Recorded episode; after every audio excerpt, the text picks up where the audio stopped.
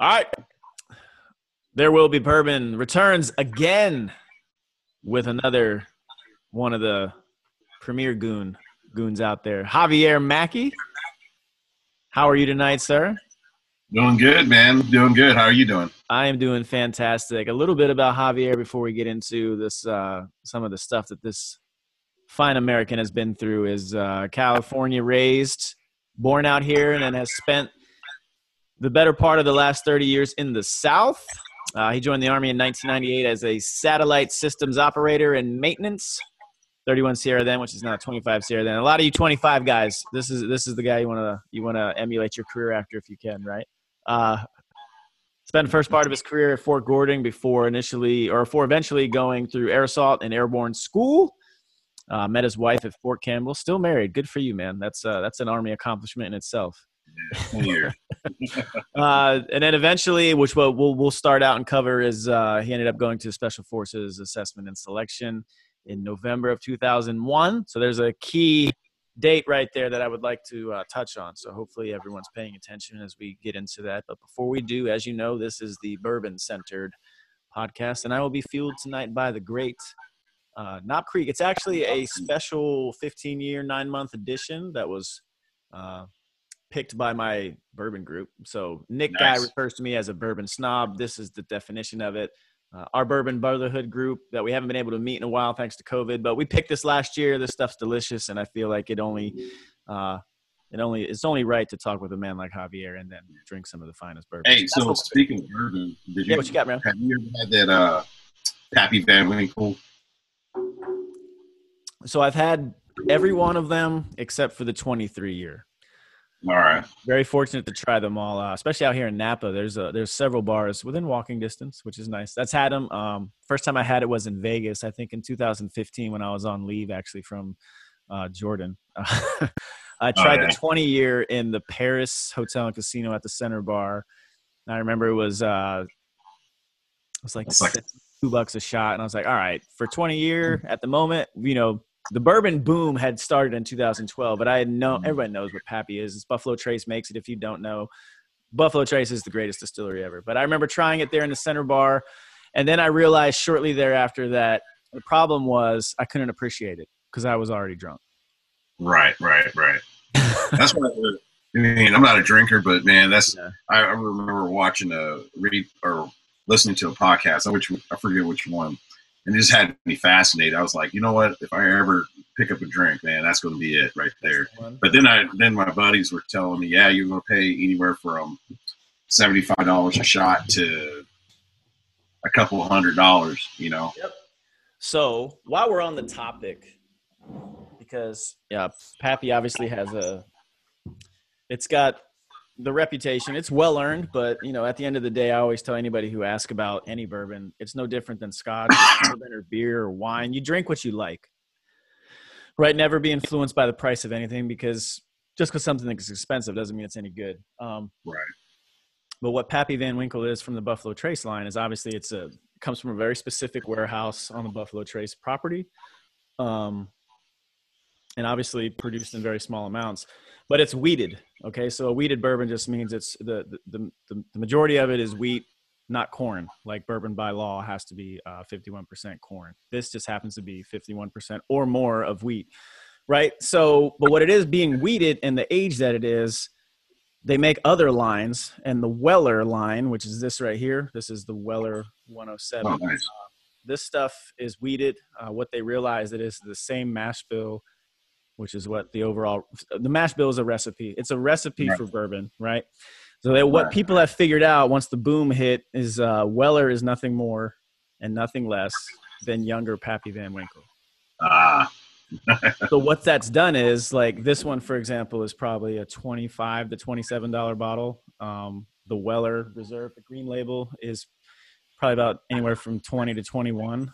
And since this boom, you're lucky if you find any of these anywhere. And if you do, like this gets jacked up to well over a hundred dollars. That one goes up to eighty to a hundred. Like it's we're, we're in strange times in the bourbon world, man, because stuff that Yeah. used to really be just bottom shelf is now like, oh my god, it's So yeah, that's unfortunately, uh, and then they make a Weller 12 year and a Weller full uh, full proof, which is barrel proof.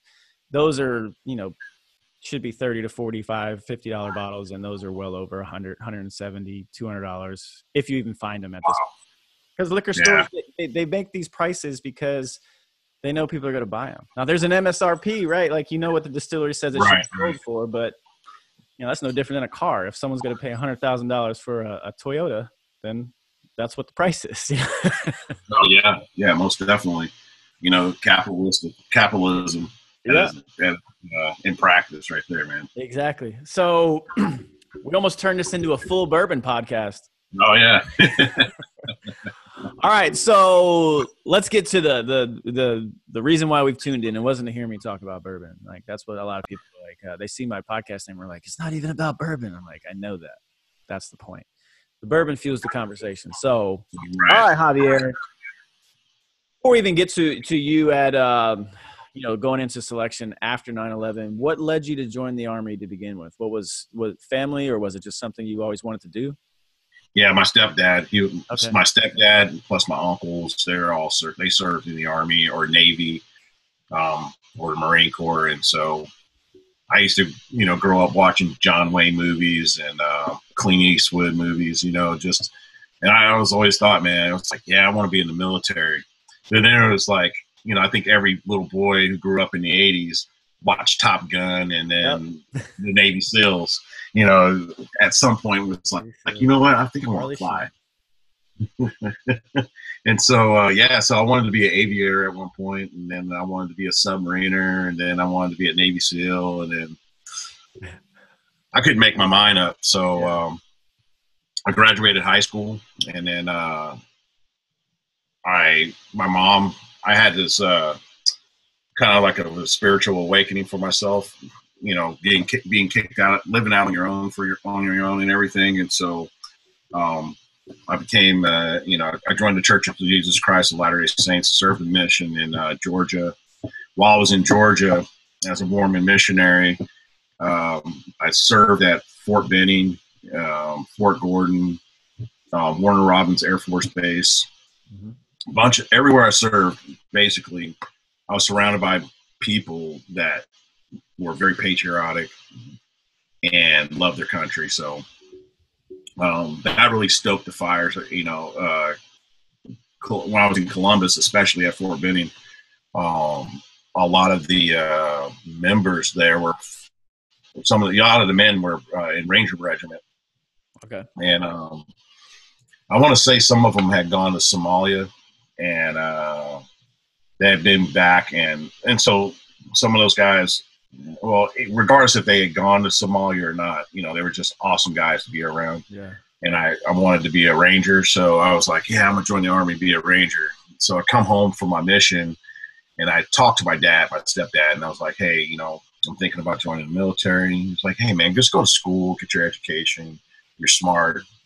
So I, I went and filled out of school, and, you know, and uh, you know, and I go back to my old man again. I'm like, hey, you know, I'm really looking at uh, joining the army. I'm already talking to a recruiter. and He was like, "What are you going to do?" And I go, "Well, I want to be an uh, Army Airborne Ranger." And he was like, "No." And he was an infantryman or Okay. engineer, Okay. Gotcha. a combat engineer. Yeah. And I'm like, and he was like, "You know, I, I grew up in a different time. I, that's just not for you, son." So I'm like, "All right." So uh, he was currently because he was he was in the reserves at this point, and he was a in the communications field. So he was like, "Hey, why don't you go in the communications field, uh, and then just get out after six years?" So loving my dad like I do, I was like, you know what, I'm gonna do that. So yeah, so I joined the army as a uh, satellite systems uh, maintenance and operation operator, maintenance and operator, or whatever it's called. Yeah. And I did that. It was everything but what I wanted to do, but you know, it gave me a, a baseline to start off with. You know, Yeah. I And so- feeling well. it was a you know I was in AIT. I was at Gordon for a long time, bro. Like it was like a year, and that was like all training. It wasn't like I got recycled or anything. And so it really sucked at the end of the day, you know. Um, yeah, because they kind of like talk up this tactical side. You know, those are the guys who go out into the field, and then, um, but you all end up in a strategic side anyway. So it's just like it, it's like a nine to five job or Yeah. shift work. You know, most of the guys are doing it.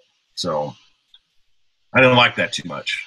So uh, I did that for two years. I was stationed in uh, both at Campbell and uh, Bragg, and later at Bragg as a 31 Sierra. And then 9/11, I was in the 82nd Airborne when 9/11 happened. Um, and yeah, you know that the rest is history from there. You know, it it was I, I wanted to be a soldier. You know, I wanted to I wanted to dig foxholes. I wanted to go out and simulate combat and you know in- in preparation for combat. You know, and um and everything was like Russian era. Um, Oh yeah, Russian era Cold War, Cold War focus at that time. Yeah. yeah, huge Cold War war focus. So you go to JRTC, and you know everything looks like a Russian helicopter. You know, Russian heli- Russian military equipment. You know, so um, so I had no clue, and at this point, I had no clue what SF does. But um, I was like one of the guys in the unit in our uh, in our in our when I was in 82nd in the Signal Battalion. I was one of these guys. Like anytime there's a field of training exercise, you know, I wanted to be where everything was going down. I didn't want to be stuck in my shelter, you know. yeah, nerd, nerd, and plug it in, you know. You know, trying to explain to a captain why, you know, the satellite is not working, and you know, Yeah. so, um, so yeah, nine, when 9-11 happened, um, unfortunately, fortunately, unfortunately, you know, I wish it hadn't happened, but fortunately, because of it happening, there was a lot of guys that I, when uh, when I went to selection, that was their motivation right there. Right. You know, um, so that you know, it, it, along with my family and being something I always wanted to do, So what it was one of those things. Yeah. So was so was 9/11 the motivation for you to go finally, or was it something you that had been on your radar before that? Well, yeah. Well, so that it's kind of funny because uh, 9/11. If 9/11 hadn't happened, I think I would have been too afraid to take that step. Like I You know what I understand mean? that. Yeah. Yeah. Uh, up until that point, you know, uh, Green Berets. I mean, they were these guys were like rock stars, you know, and I wasn't. I mean, you know, I wasn't a PT stud. You know, I was making you know 270, 280. You know, it was respectable, but you know, in my head, every these guys were 300s, 300 plus. You know, sub two hour, 12 mile ruck marches. Yeah. Um, So let me guess. You were like, Swimming the, like five you can miles. max everything, but you can't max the run, right? Is that what it is? right, right. Yeah. That's yeah, exactly. you know, and so it, it was one of those things. I was intimidated, you know, and I got in my own head uh, prior to that point. But uh, when 9/11 happened, it was like I don't know, something just snapped in me, and I just like, you know, I'm going to selection, and uh, um, yeah, I, I just didn't give up. It was one of those things where I went, and as long as I was still waking up and doing the events, it was one of those things when I saw because when you get there, you know, you start off with you know anywhere from 375 uh, candidates to 400, right? I think it's the max you can have, and um,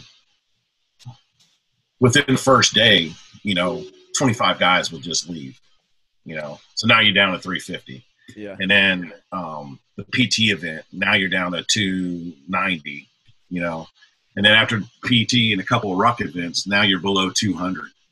And so at the, in the end of the 20, so I went to the it was 28 days when I went through. So by the time they you find out you were if you were selected, I mean there was probably at most 100 people remaining. So what what what defines who gets selected from that portion and who doesn't? And you're like, what's what have you seen through experience? Um, what's the general? I I think is I, I wish I knew. You know, I, I don't know Yeah. uh, what it is about the people who were selected and wasn't selected. I think overall the uh, guys who weren't, and if this is just my opinion, people who weren't selected were people who were like repeat offenders. You know, they Okay. you know, like on that obstacle course, they didn't, you know, the majority of the obstacles they did, they were weak on.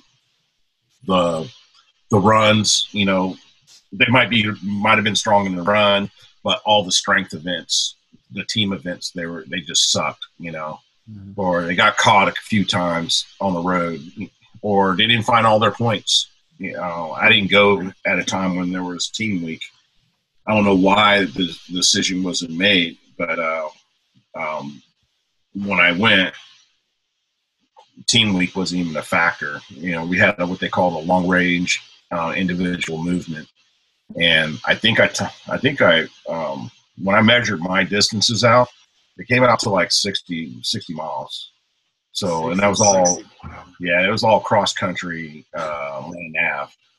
So that sucked. And you have 48 hours to do, you know, find eight points.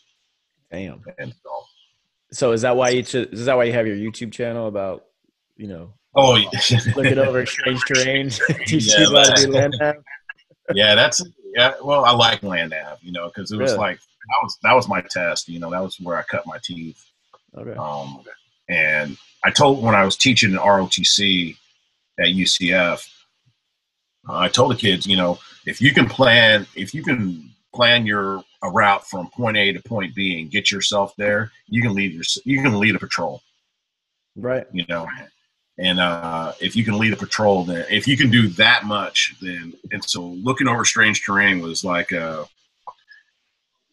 it's me going over my eventually what it would be is my me going over my syllabus of teaching um, leadership through land navigation and planning versus um, you know going out to the range and looking all sexy with a with the gun and Yeah. you know So the You fun know, I- fact, fun fact, uh, the, the the 197th Infantry Brigade at Fort Benning. Um, when I was there in 2009, 2010, we got attached to them to instruct land nav. So oh nice that's why it's kind of yeah.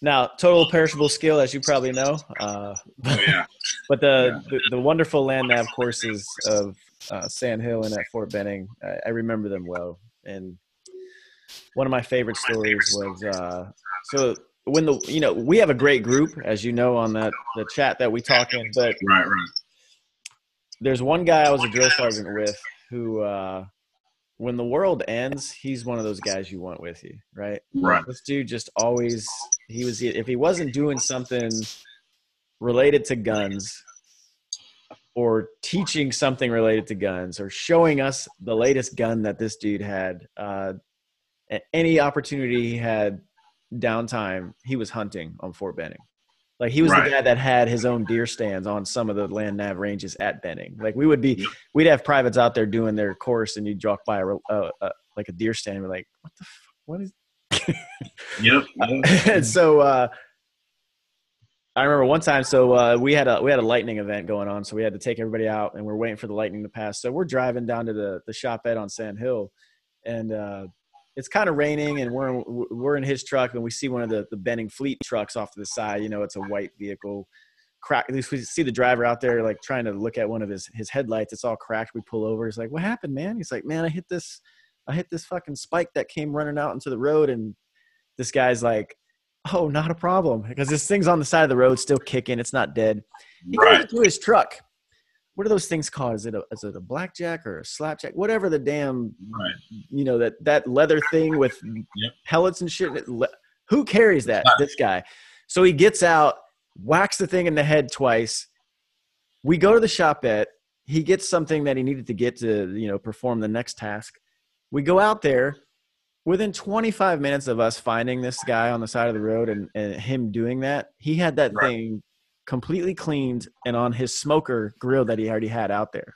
oh wow The best part about it was like for whatever reason, first sergeant and the commander decided to make an appearance that day, like literally as Wow. we're handing out some of the deer to the privates because there's nothing else from the dude. You know, what we got make meat fucking MREs and we got a deer here, like so. You know, we're handing them out. So that was an interesting uh, counseling event with the commander about not feeding the privates wild game. So yeah I mean, you know, those are the type of things that build relationships. And I bet you not his privates are going to be like, you know, upset that he got venison. You know, he's going to think that was, awesome. You know. Yeah.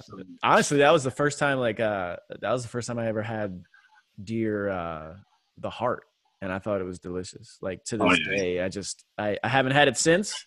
I wish I could. Uh, I, you don't actually see it on the menu. You know what I mean? But yeah, I'm going whitetail hunting tomorrow. So are you? Uh, well, hopefully I'll get something. I've been here five years and haven't shot anything yet. What state are you in at the moment? Yeah, uh, Florida. You, are you still in Florida? Okay, yeah, that's where he's from. Actually, I should probably. You know what? I should honestly put you in touch with this dude. Yeah, he's still down yeah, in Florida. He lives. He still lives down there. I'm trying to remember the name of the the. He lived in this little tiny small town outside of uh, it was either outside of Claremont or Tampa. I have to look into it. But yeah, I'll go oh. back and look into this. So anyway, yeah. all right. So you make it through selection. You're there in the post 9/11 world. Um, I remember talking with Joe last night. He made it. I guess what 2003 was by the time he finished. Is that was that around the time you did? Same time. No, no. I took the long route, man. Yeah. So uh, how does that work? So yeah, walk us through that. So I, so I'm a pretty persistent person, you know, and yep. um, I I just I became dumb as a rock, you know, hard as a rock, you know, and just muscled through a lot of it. But um, you know, what didn't jive. So you, when I went, when Joe and I went through, uh, the first thing you did was PLDC. So that was easy. That was big army stuff, yep. stuff I'm totally used to. Uh, then you go through SUT, and this is where I started running into. Um, and the SUT is what small unit tactics. Small unit tactics, okay. yeah. So, yeah, small unit tactics was rough. Um, I knew. I, have never. I didn't have a lot of experience. So the first time, I, right? Because right, the, right, exactly. Yeah, I was a soft skill MOS, yeah. and then uh, I, I so I had to see it twice, which is fine. You know, I wasn't like it wasn't like everybody was we're, we're doing an assault and I'm running the opposite direction. it's just yeah. you know it's just new. It just, That's all. It's just new, man. Yeah, it was all new. So um, and then after that, you we went to MOS, and so this is where I ran into more issues. I was, so I was originally an 18 Echo, so I was, uh, which is a communications sergeant. Yeah. That's what I went in to SF as is a communications sergeant. And that committee, so each MOS is ran by a committee of guys with that MOS. Okay. And they teach, you know, they're subject matter experts of right. that job. But they're buttholes, man. You know, it, that's what it, at the end of the day, man, these guys are just, you know, the 18 Echo committee is maybe the the when it comes to PT and just you know just rubbing your face in the dirt is probably the hardest in my opinion it's the hardest mos to go through physically because you know you're always rucking you're always yeah. running you know it's just and they were pt monsters too so um we were doing this one exercise where you can't get anything wrong I got something wrong twice, and then you know, like big army standard, you get recycled. Right. So I get up and through that event, and I pass it the second time around, and I make it all the way to the end. And there was a catastrophic event, um, like a test of people's attitudes, you know. So okay. Uh, uh, I was the first class. I was in the first class that they got that got rid of Morse code. So oh.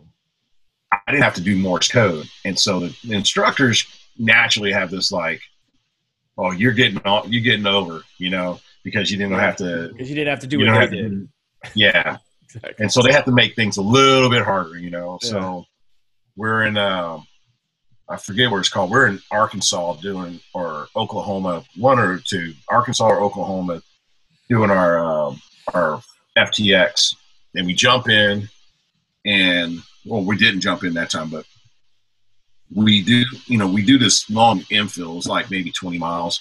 We got about a hundred pounds worth of gear, just gear. Mm-hmm. On top of that, you know, maybe a, a change of clothes, you know, a couple water bottles, whatever a couple MREs, and so the whole time we are there, they're just messing with us. You know, like they put us in a really bad spot um, to where we couldn't uh, get com- communications out. Um, I guess it was up to us to try to figure that out. That out, yeah. It's just it was just like one nightmare after the other, and then the compounded was um, we spent all night. So you get these hand crank generators, and all you're doing is just cranking batteries, all night long you just hear this droning for like hours. So I like I spent five days cranking on batteries, you know, just to you know to have juice. Well, um, so that meant we were working in shifts, and then we were, you know, some things just fell uh, along the wayside. So one of the instructors, you know, he had to, you know, he got upset and he was like, "All right, you're gonna go to this low water point," and it was just like 11 clicks out, man.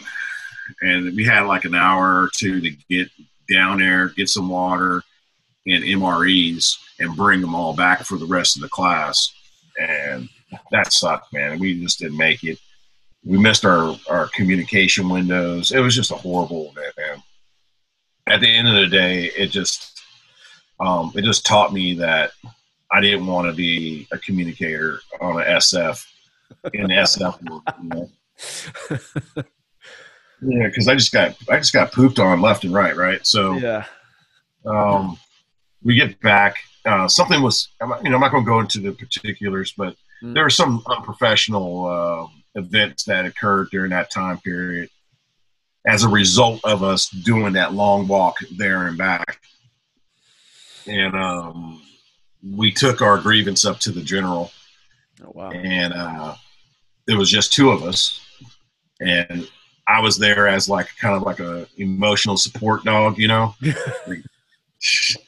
because we both got we were both getting like recycled, so it was just like, you know, all right, whatever, you know, whatever happens, happens. And so General was like, hey, what do you guys? The, the sergeant major actually was like, so, um, do you think you want to go back and do the echoes? I was like, no, heck no, no, no, no, no.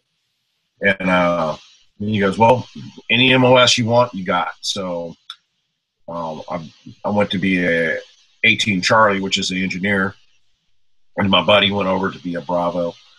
And then, um, yeah, I went through that. I had no problems going through the uh, the Charlie course. Uh, hit a little hiccup in uh, Rob in uh, Robin Sage, got recycled, and then um, I finally made it all the way through language and everything. So it took me about three three years.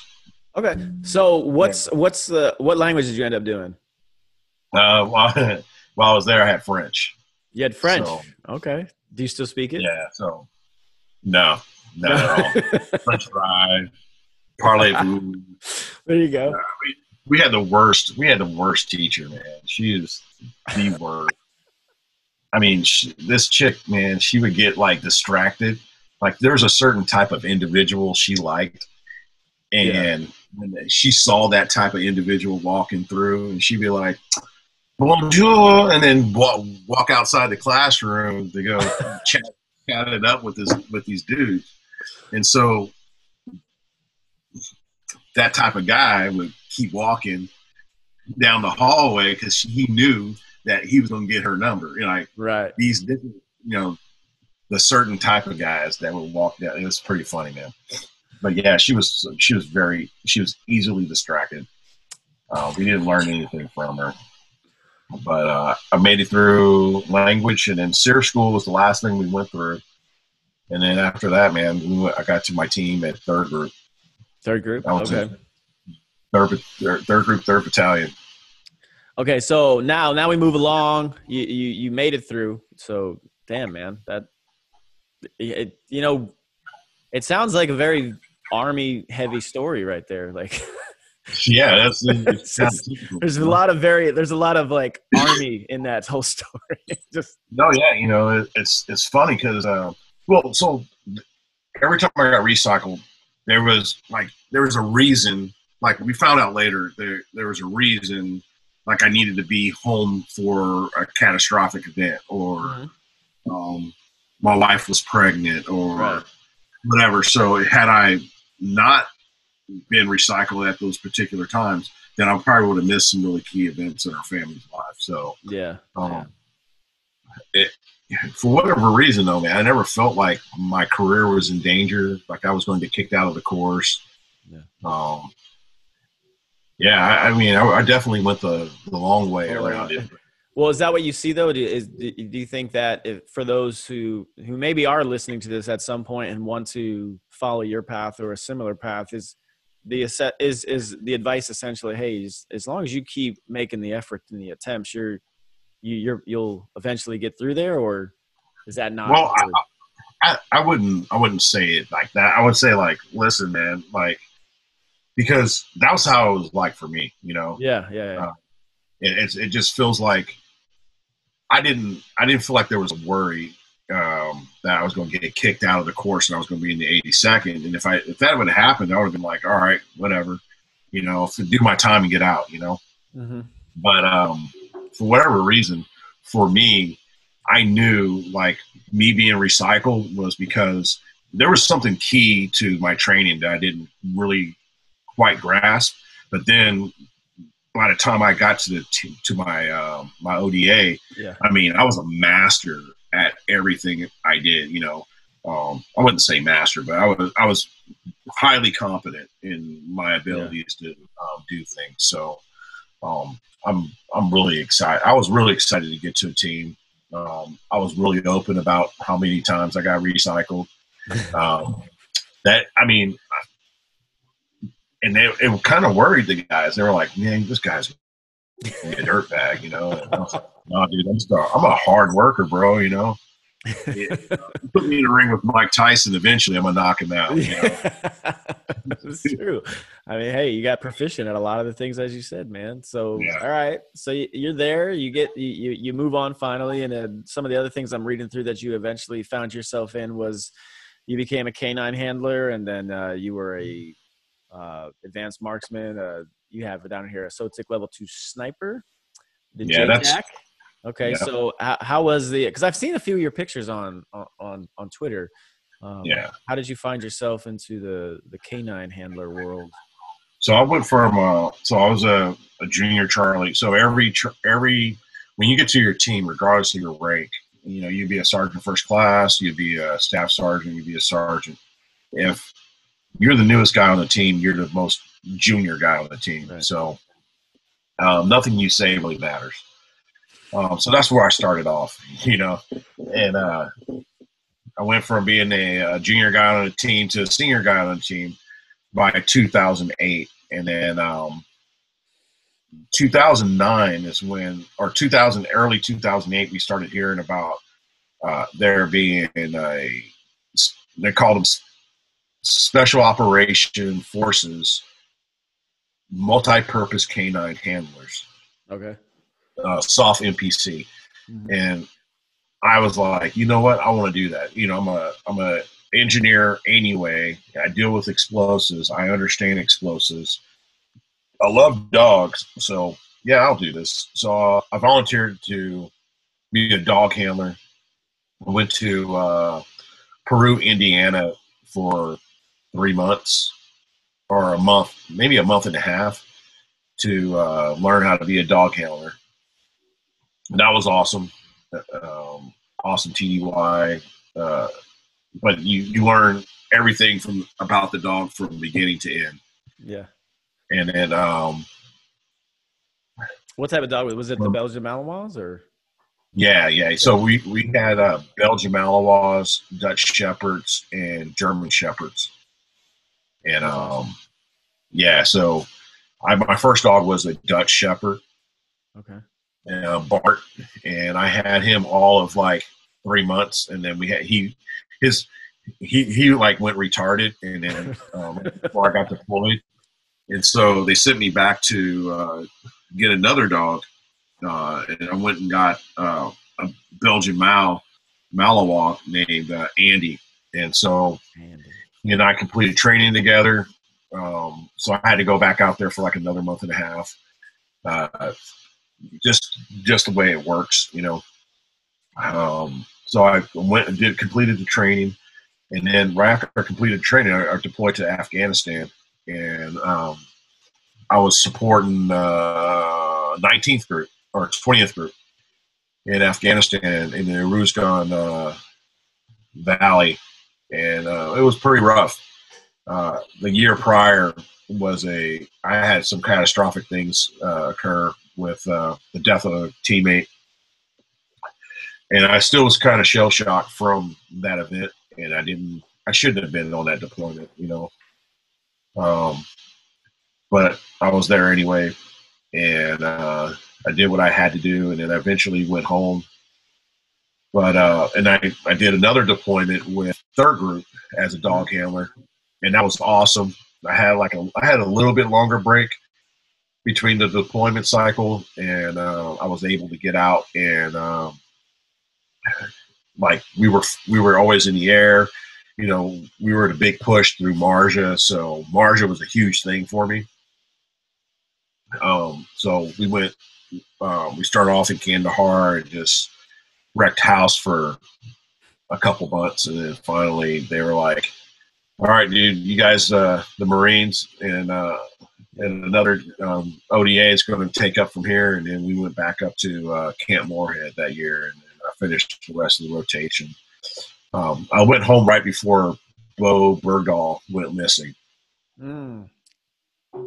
Okay, so uh, that's that's a point of contention for a lot of people, obviously in the army, especially probably in your your side of the world. Um, yeah, one of the guys I one of the guys I work with now, like he he talks about that and his his unit's experience over there with it. But um, so what? So when you do the the the canine handler, what is what is your primary mission with that when you go over somewhere? Are you doing yeah. bombs? What what is the primary mission for you guys? So with the canines being multi-purpose, yeah, that meant they uh, they track they track man or odor. Um, they do what they call patrolling, which is bite work, and then they detected um, explosives. So, okay. you know, those were our three main missions, um, and conducting sensitive site um, exploitation after we, you know, the team rolls through a compound, and I go, I, you know, I'm following trail looking for IED, IED components, things of that yeah. nature. What what age do they start the dogs in their training? Ah, you know what? My dog was fairly mature, so I it's all my dogs were fairly mature, so it's really hard to say. Okay, that's yeah. I always wondered that because uh, yeah, maybe like two or three years old. Two or three. Okay, yeah. I remember. So um, in my last deployment, I was in at one of the times when I was in Kuwait. Uh, they had they had a lot of the dogs there on uh, Camp Arifjan, and I remember they needed like an E7 to come do a site inspection, and so I went and did that, and I got to see all those dogs, and there must have been like maybe nine or ten of them in there, and I was just blown away with a they were not my friend. like they they they could not they they definitely like yeah. I mean they were very clear like hey don't don't go pet the dogs just you know do the inspection count them all that stuff and I was like yeah I was just but I just remember thinking like, man, I wonder like what age or what it is that they start them at. Because I thought it was just cool to be around, but yeah, they're yeah. definitely not ready for playtime or anything. So yeah, so they're they're they're they go operational. I would, I would guess like two or three years old. Um, but their shelf life can depend upon when like the events they go through while they're deployed because they're just like us. You know, they yeah. um, they get PTSD. In fact, Andy, my uh, Belgian Mal, when I came back, uh, I redeployed in 2010 with Andy, and I didn't even get off the off. I got like onto the ramp, and Andy looked left and right, and he was like the ramp of the C-17.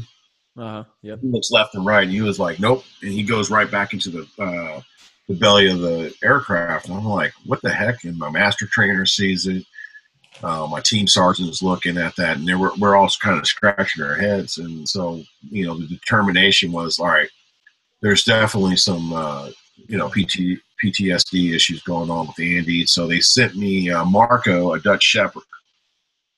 um, to fill in his uh, fill in his spot, and that's who I you know I went to the I went through combat with for that um, 2010 trip. Yeah. Okay. So, so that was 2010, and you come back from that. At that point, did you move on from canines, or did you just? No, yeah, I, I came back. So the team I was supporting asked me to come on as their uh, as their their their Charlie, their engineer was going to become the intelligence sergeant. Okay. And so um, they they asked me to come in to be the senior uh, engineer. So I was like, yeah, I'll take that job. And um, we ended up going to Kyrgyzstan that year. That was 2011. We went to Kyrgyzstan, and so while I was Were there, you, you okay? I was gonna ask, were you over there when they then when they finally killed Bin Laden? yeah, yeah, sure was. Yeah. How, what was what was that like when you guys learned it? Because I, I was just talking, just because it's so fresh in my mind. Talking with Joe about it last night. It's just, did you? What was your when, when you found out that you guys, you know, had killed Bin Laden? Were you? What was the reaction like? Hey, this might be the end of all this, or what was kind of like from your perspective? What what did you? How did you react to that? So I wasn't in Kyrgyzstan when it happened. I think I was back stateside. Okay, I'm not sure what month. I think that it was that May. happened. Yeah, it was May of 2011. We looked So at it. We just- googled it. yeah, I just, I just, uh, so I, I was there. So, Okay. and I do remember. So what I do remember is, it took about a week for us to figure it, find out, okay. and uh, we found out from a local national Oh, um, uh, at a bar, odd. and uh, well, because we're, you know, uh, everything, because we weren't on uh, Manas Air Base, Mhm. we were out in Bishkek, you know, doing our thing, doing some training with with their local military. And so everything we, um, any news we got is when we went into Manas to get food, money, whatever, you know, to, to refit and get back into town. And so, uh, yeah, we found out from a local, uh, our uh, one of our drivers. Um, he told us he was like, "Yeah, you guys know, uh, you got, you know, the Navy SEALs killed Bin Laden." We were like, "What?" So, and I, I think uh, if anything was said, it was like, "Well, we're not going to ever hear the end of this. When is the book deal?" Oh, And, and wow, how how prescient was that? Because yeah, you hear about it every day. yeah, yeah, yeah. So yeah, it, it was it was pretty interesting, man. You know, it, but because we had a mission to do, man, we were so focused on what we were doing. It was like, all right, well, let's keep on going. You know, yeah, that's interesting, Ditko, because uh, I guess like because uh, you know. My, my my two initial reactions, and these were things I talked about with Joe, but I, I'm just curious because your time overlapped. Um, so while you were in, because I'm going to back up now because you got you. There's a few events that you were a part of that I, I really want to get your your take on. So your your your training for selection lasted a little longer. Do you remember where you were when they caught Saddam in 2003, 2000, uh, December of 2003? I was on staff duty in language school. Staff, damn, that's crazy. So, did you think like when you were going through that, were you thinking based on everything you like you're trying to get through, you're trying to do? Did you think you were going to miss out on you know the war, or or, Yeah. or how was what were you thinking? Because you're a young guy at that point. I know how every young dude back then is just wants to go fucking do shit. Um, Yeah. So yeah, there was a lot of that anxiety of yeah, I'm gonna miss out, and so it kind of gave me that little extra push to try to get through this stuff um, as fast as possible. But every time, man, like I said, there's always something that got in the way, and there was Yeah. a reason why that obstacle was placed in my way. Uh, when I remember, yeah, I was on staff duty, and so we had two tele, like it was like a Friday, Friday, Saturday mhm. staff duty uh, thing, and um, me and the guys in language school that uh, pulled that duty, we would bring our, our Xboxes and play Halo all night. You know, just Hey, did it in And then Iraq. yeah, and then we had the uh, other television up. So we had like these two TVs side by side. And, you know, of course, we didn't have flat screens back then. You know, they were all Nope. like, Oh tube. yeah, I remember it well. yeah. So we're sitting there playing, uh, and and I remember seeing it on CNN or Fox, one of the two, and I was like, "Holy crap, who's that guy? You know, who's that bearded guy they pulling out of the dirt?" Because um, it was shortly after Jessica Lynch was found too, right? Uh, Uh, well, Lynch they they no, because Lynch was during the she was caught during the war, but they they went and got her fairly quickly after that. yeah, it seemed like Exactly. it was like the same type of invasion. Uh, no, what they what what it was what they did what was close to them was when they killed him killed uh, his his kids. Uday Yeah. Uday. yeah, Uday, Uday. yeah. That was before that. Um, That was like a week or two before that. Too, yeah, like right? Ron actually, you know, Ron Moeller, he talks in depth about that because he he had to go inspect the bodies and shit at Baghdad airport. I remember them bringing them on into Biap because we were there and they're like, "What Oh, the fuck wow. is this?" Like, you see that show up and you, you, you it's not your normal convoy coming through the gate. You know what I mean? So you know, stuff stands out. That's some cool stories about that shit. Um, so that happens, man. and then all right. so yeah, I was in. Yo, go go for it, brother.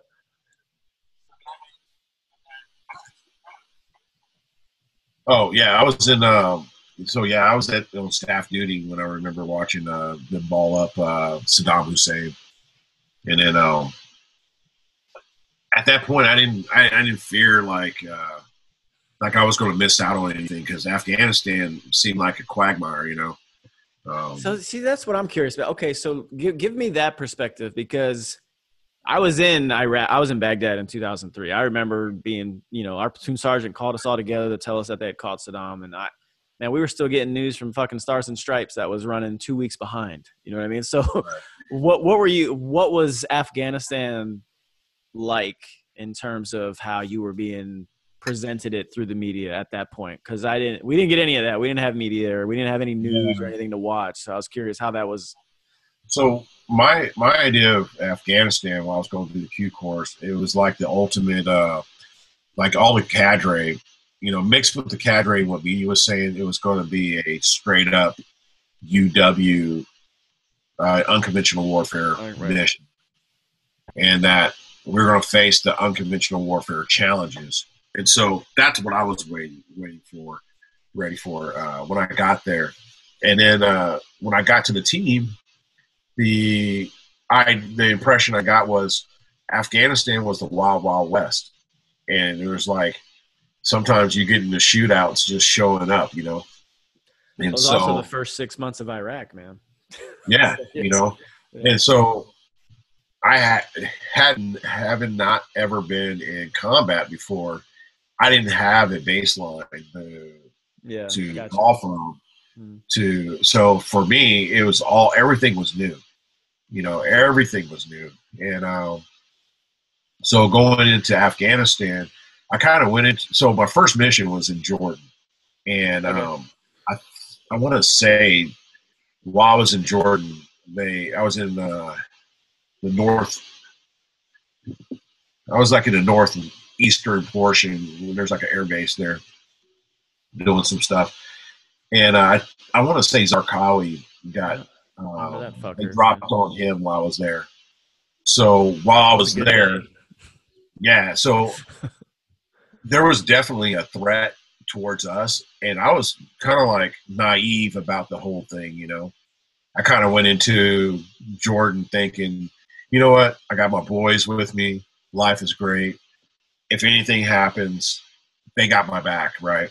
right So we're at the we're at the tail end of our, of our mission there, and uh, you know at this time our scuba team, uh, the Al Qaeda dropped some mortars on our scuba team while they were in the uh, Gulf of Aqaba uh, doing a dive. oh, I remember some- Aqaba. yeah okay Uh, some something some something dive related uh, with the Jordanian special forces.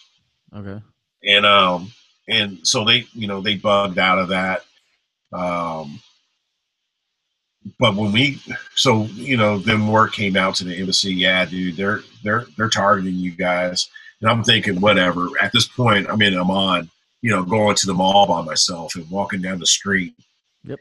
buying shawarmas, and I'm like, I feel like I'm kind of invincible. No, it's, it's seriously, you know, when I got my No, beret, you- I'm just laughing because you said buying shawarmas, and that's all I remember. Like literally every chance I had in Jordan, I Right. wanted to do that. So yeah, yeah. So I'm, I'm, I'm, I'm, I'm, I'm surviving. I'm trying to like spend all my, you know, not spend all my TDY money. And I've been eating like two dollar shawarmas for breakfast, lunch, and dinner. You know, and I have no situational awareness. I'm just walking around town, enjoying the sights and everything. And um, yeah, and so we get ready to leave, and we're bouncing from hotel to hotel because the threat is pretty. Uh, we have a substantial threat, so we can't like loiter around too long. Yeah. And um, when we left, um, I think we were on the we were either at the airport or we were in the airplane. I, uh, you know, we were told that the uh, hotels we were staying in got bombed, Fuck. and um, I thought that was pretty significant. You know, it was just like, holy crap! And so one of the ladies, like uh, where I was staying at, or uh, she was captured. You know, her and her husband. Uh, her husband killed himself, but she didn't, and so she was captured by um, the government and put in jail. And uh, I don't know if you remember when ISIS uh, killed that uh, Jordanian pilot, yeah, yeah, yeah, yeah, lit him on fire in the Yep. cage, yeah, yeah. Yeah. And Jordan retaliated by killing this lady. So. Oh, the, the lady that they they killed swore allegiance to ISIS, and uh, and so therefore they killed her, executed her uh, in retaliation for the killing of their pilot. So, um, so yeah, and that's so. I guess I say all that to say this. You know, my my my view of what was going on in the world was very skewed. Um, I was doing stuff that I shouldn't have been doing, like you know, walking around the city of Amman with Hamas and Al Qaeda running around, and I could have been an easy target and uh, got myself swooped up. Um, but uh, going into Afghanistan, I kind of went in with the same attitude. You know, uh, I kind of felt like uh, invincible. Um, only this time I can carry a gun yeah. and um, yeah, man, we we roll into Afghanistan, and from off the bat, like the first two weeks, it was like back to back missions. Like we were, we would come in and um, meet with you know the, the guys would meet with the with the intel guys, get the next mission, give the op order, and we're back out on the road. And then we did that for like um, three or four days straight, and then we had like a break, and then we did it all over again. Um, so I went into it thinking, all right, we're going to be, you know, we're going to be operational. We're going to be on the move all the time, but it wasn't the case. Um, there was some downtime where I got an opportunity to meet the locals and kind of get embedded with the locals and Yeah. everything. Um, but yeah, man, it, it, it wasn't like Ranger Regiment or like uh, Task Force or anything like that. It was very. Uh, Afghanistan was a methodical rush, no rush to end. You know, they they wanted to take it step by step because this was a, you know, Afghanistan seemed a little more sensitive um, because regionally uh, life is different. You know, different. um, yeah.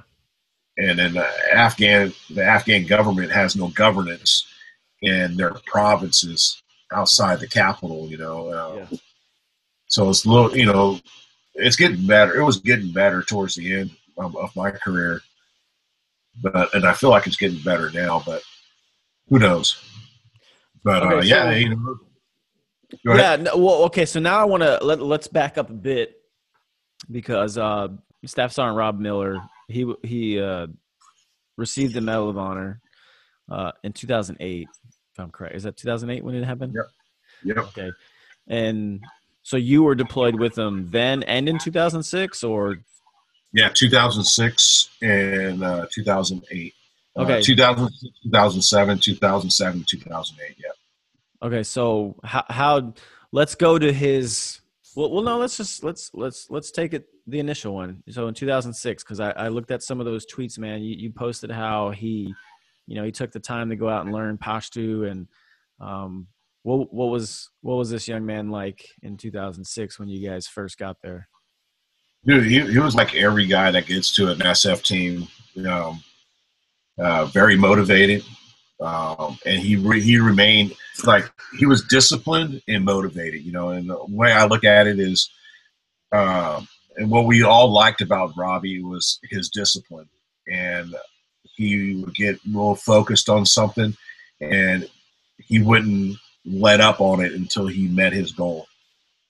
And um, so he he came to the team, and we embraced him. He was the first 18 X-ray on our team. Oh, really? Uh, okay. c- Those are the guys who come off the street, you know. Yeah, that's that's that's. And um, What's more impressive about that, though, Javier, is that he actually made it because most of those dudes don't. You probably know that. You come in off the eight, off Yeah, the street, eighteen X, so- yeah, you don't really make it. Right. So the uh, the uh, the guy. So just to you know, like kind of like solidify what you said. When I went through the Q course, I went through with ten X-rays, and they were the first X-rays of my of the GWOT generation. Oh wow! And uh, we started off with 200. I, I want to say it was 200, and by the time I got to the Q course, there was only 10. So oh wow! Damn. and those guys were those guys were pretty pretty pretty good dudes. But yeah, so Robbie, um, A Florida boy, wasn't he? came- What's that? Wasn't he a Florida boy? Yeah, he's from Oviedo. He's still, You Oviedo. know, I'm in Orlando. Just like Alwyn Cashe. Sorry, Cashe that we've Yeah. been talking about all day. He's a Homer. He's Oviedo. That's that's fucking crazy. Oh yeah, his his sister lives here, and I met her Okay. a couple of years ago uh, at a Gold Star. So Rob's mom and I, um, we do a lot of things. Uh, we speak a lot for Robbie.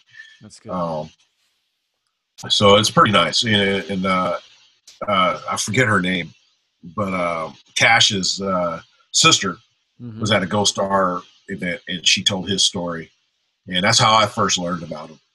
So Oh, really? Okay, yeah. Um, he was Yeah. one of the guys. Uh, before we get back into to Sergeant Miller to to Robbie, as you refer to him, but uh, no, Sergeant Cashe. He's his his story is one that we always told every cycle. a- Anytime I had an opportunity to do any type of sergeant's time or whatever, like just from 2005 on, I became a drill sergeant. I went to drill sergeant school in 2008, but uh, I remember our instructors. I remember dudes who were in that unit. Just or not with him, but in the same division. Just that that story will never die, and that's what I think is amazing. Because yeah, he was awarded the Silver Star, but I mean, we we've we've got that push that's been going on for years in the veteran community, especially with Twitter and social media. It's it's amplified and brought more attention to it because that fucker deserves that shit. Like if there's any, like I said it in, earlier in the chat, like if there's a fucking definition for the Medal of Honor citation, it better read, "Hey, what Sergeant Cashe did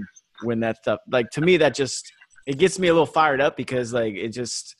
Yeah, the Silver Star is a Yeah. high honor, but come on, man, this motherfucker, that what Yeah. that dude did, like, there's nothing more epitomizes going above and beyond than what he did.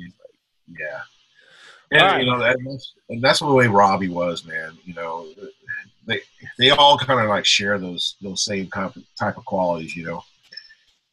Um, so yeah, so 2006 we get there, and uh, Robbie Robbie's young, we're I'm young, and uh, yeah, we're we're all trying to figure this out. We we got a couple uh, older guys on the team.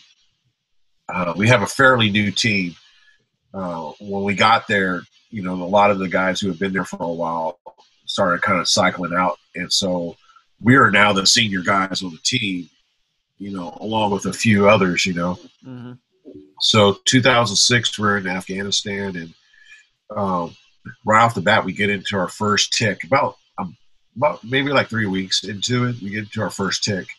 Troops in contact, and uh, we were in this uh, small village called Gowardesh, which is north of our fire base, and a little bit more north where he finally died. But uh, that was the next year. But anyway, we got into this tick, and uh, yeah, you know, he, he we all did our job. Rob, you know, he jumped off the ATV and shot, you know, mortars and AT4s and the saw. You know, he was just getting some. And uh, he was awarded the uh, Army Commendation Medal with uh, with valor for, for that firefight. And uh, yeah, man, he just and from that point on, man, he he always walked point. Uh, he began to uh, get himself embedded with the local uh, security force we had we were training, and uh, yeah, he started learning uh, Pashto and Urdu, and, and that's how, that's just the way he was.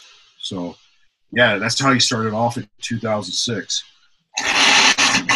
I'm sorry, man. No, hey, no worries. hey, no, it's it, it's authenticity right there. So, all right, so that yeah. was 2006. Now let's uh let let's fast forward to 2008. You guys are back. Uh, this is where he would be awarded the the Medal of Honor for his actions. Uh, was it? What was that? What was the name of the province? I know it began with a K. It was in Kunar, Kunar province, Nuristan. Okay. Uh, where he like we were stationed in Kunar, but uh, Nuristan was just north of us. Uh, that's where COP Keating, COP Keating, where Robbie died, is not far from where COP Keating fell.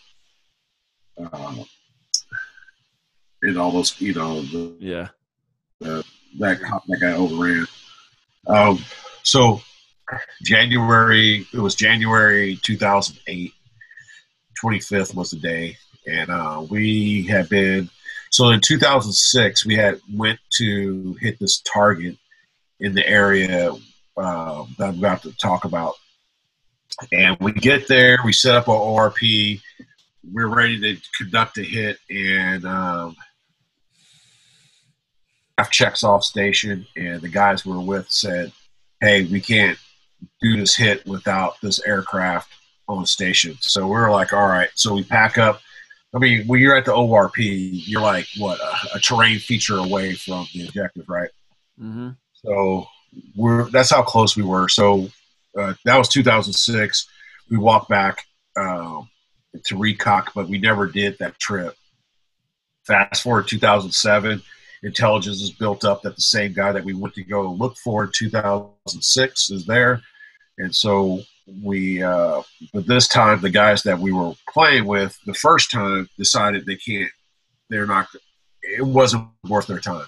It was like you know we don't have enough intelligence. Uh, we have some good information but none of it's intelligence. So we're gonna we're gonna sit this one out you guys go knock yourselves out so uh, we enter the valley and uh, we you know we meet first of all, we meet uh, at this point. We call it checkpoint delta. It's right before you get into what we call ambush alley.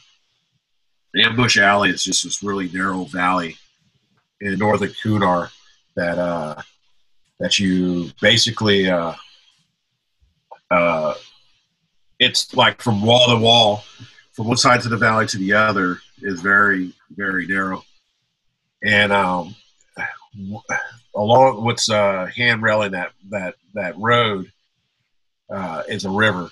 So so you have the valley wall road, then you have the river, then you have the other valley wall.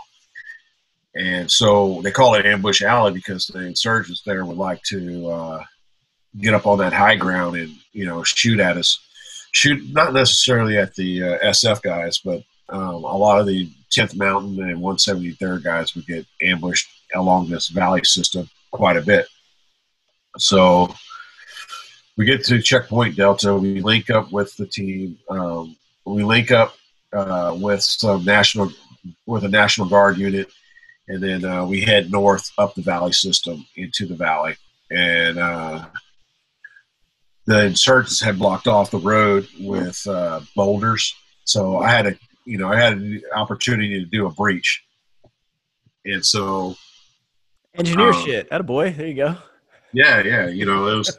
was I'm all stoked. and It is a nice night too, man. It, it, was. It was about 30 degrees out, and uh, damn, the moon was high. Like good lube, everything was perfect. You know, and so we we eventually uh, we make it up to these switchbacks, and there's another uh, there's another boulder, so I get to blow that up. And then uh, ISR, you know, uh, checked in with the JTAC and was like, "Hey, man." just to the east of your position, we got 40 dudes, you know, uh, and we think the guy that you're after is in that area. So we're like, all right, cool, man. So we set up this uh, vehicular ambush, and I don't know if you ever got a chance to set up an ambush. Nope. I mean, uh, most, yeah, most most of the time we're we're reacting to an ambush, right? Yeah. Well, we actually set up an ambush, and uh, we had, uh, which was initiated by our left side security, oddly enough, uh, and. Uh, Wait, opened I gotta lie. man. Hold on, Javier, Uh, real quick. This is important. I did set up an ambush in basic training in our culminating training event. But anyway, go ahead. Right. yeah, man. I mean, it's not too often. It's not too often. Like we do it all the time in training, you know, but Yeah. we never ever do it offensively. So uh, yeah, so we set up this ambush. We set it off, man, and for you know, you know, by doctrine, an ambush is supposed to be like a mad minute. You know, the first minute of all your, you know, what you can get down.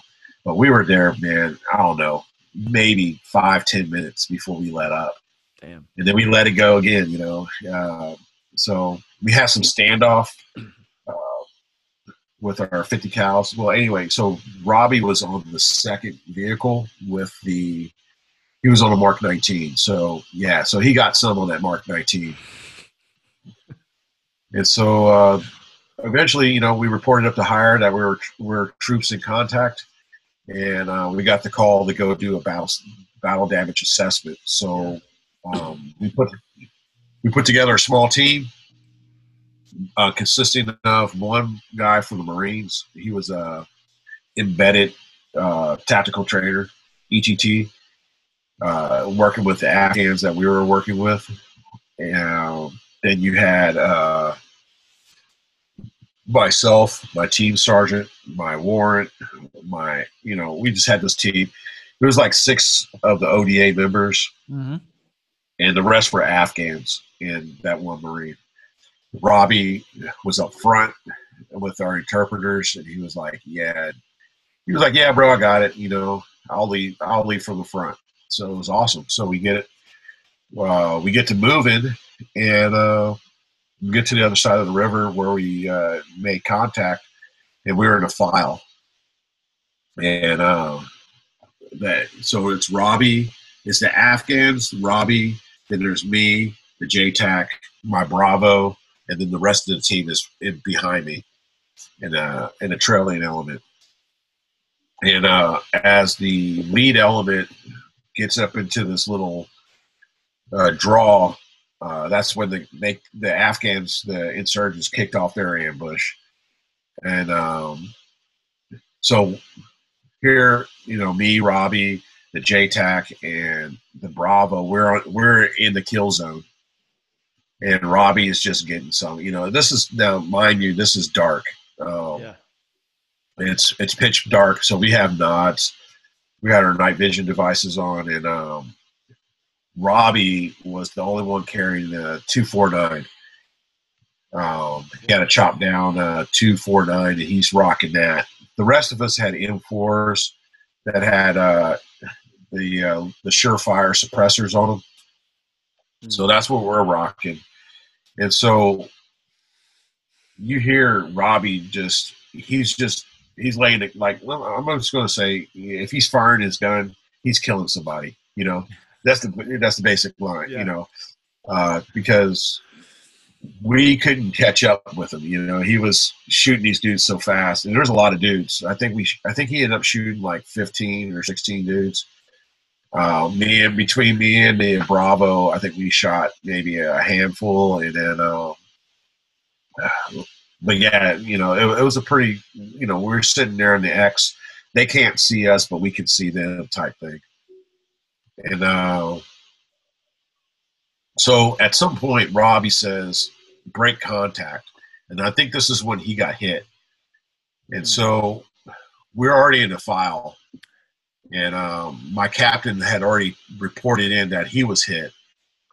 So Robbie, he, you know, he lays down his last little bit of fire, and I'm waiting for him to move past me because now I'm I'm the uh, I'll be the lead guy. And oh yeah, by the way, the Afghans that were in the lead element, they took off. They just ran away. So they Fucking, kind of course they fucking did. Yeah. The only ones that stayed behind was our interpreters, and they You, fought. you know, you know what? You know what? There's not going to be. There's never going to be any fucking Medal of Honors for the ANA. But anyway, go ahead. Yeah. but yeah, man, uh, the uh, the the, app, the the interpreters stayed behind and fought side by side with us. Oh, Um, that's awesome. Okay, gotcha. yeah. So uh, I love my interpreters. They're Yeah, great dudes. I, I have some Uh, great stories about those, man. Yeah. So at this point, Robbie's by himself. He's he, like he's ahead of me, maybe like ten or fifteen meters, and um, I see him on the ground. At this time, by this point in the firefight, the sun was it was light. It was there was Yeah. daylight, but there was were up. you Okay. couldn't see the sun. And um, yeah, and so Robbie was laying there, and I'm waiting for him to pass me so I can start, so I can go from semi to full auto, and he doesn't move. So I was like, "Hey, Robbie's hit," and so the JTAC and I get up and bound up to Robbie, and I started immediately. You know, at this point, we had just been taught uh, tactical combat casualty care. I'm breaking all that. You know, I'm not Yeah. that guy tossed out of the window. So I'm taking fire and I'm doing first aid, which is wrong in every book, in every book, in every scenario. So uh, I, couldn't find the wound, and eventually I did. Uh, and by the time I found the wound, he was dead. And um, so the JTAC at this time was calling a uh, doing his nine line for the uh, for the bomb drop. And uh, yeah, he uh, freaking uh, so he called in two strafing runs, and uh, on our position, danger close, and that bought us some time to try to pick up Robbie and move him. But you know, he was getting caught up in the rocks. We were slipping in the rocks, and so I was like, "Hey, man." You know, Rob was like, "Hey, I'm gonna die with Rob." You know, or our JTAC was like, "I'm gonna die here with Robbie. I'm not gonna leave him." I go, "Dude, we need you to drop bombs." So we hopped over a wall. Uh, by this time, the marine the marine had caught up with us because he was with he was trying to uh, herd the cats, the Afghans, to get them back into the fight. And once they did, he assisted us with trying to move Robbie. Uh, between the three of us, we were just taking too much fire. So I uh, I made the decision, uh, you know, to make it back to the CCP uh, gather up forces and come back for to re-engage uh, to get Robbie. Um, I never made it back, but the rest of the team did. They were able to recover Rob. Uh, once I got to the CCP, uh, my team sergeant was like, "Hey, what's going on with you, man?" I'm like, "What do you mean?" And he points at my chest, and I already knew this, but I had been shot twice at this point Holy my chest plate. And Oh, so my magazine, my magazine's all like frayed out, Yeah. and my push to talk on my radio is all shot up. So, um, so that you know, I, I kind of emotionally, I emotionally checked out at that point, you know, and uh, so it was determined that I was going to get back on the bird, and uh, with the captain who's injured, and the rest of the team's going to police uh, go get Robbie and uh, bring him back So, yeah, man, that was pretty rough, man. It, it, I beat myself up for years, um, telling myself that it was my fault.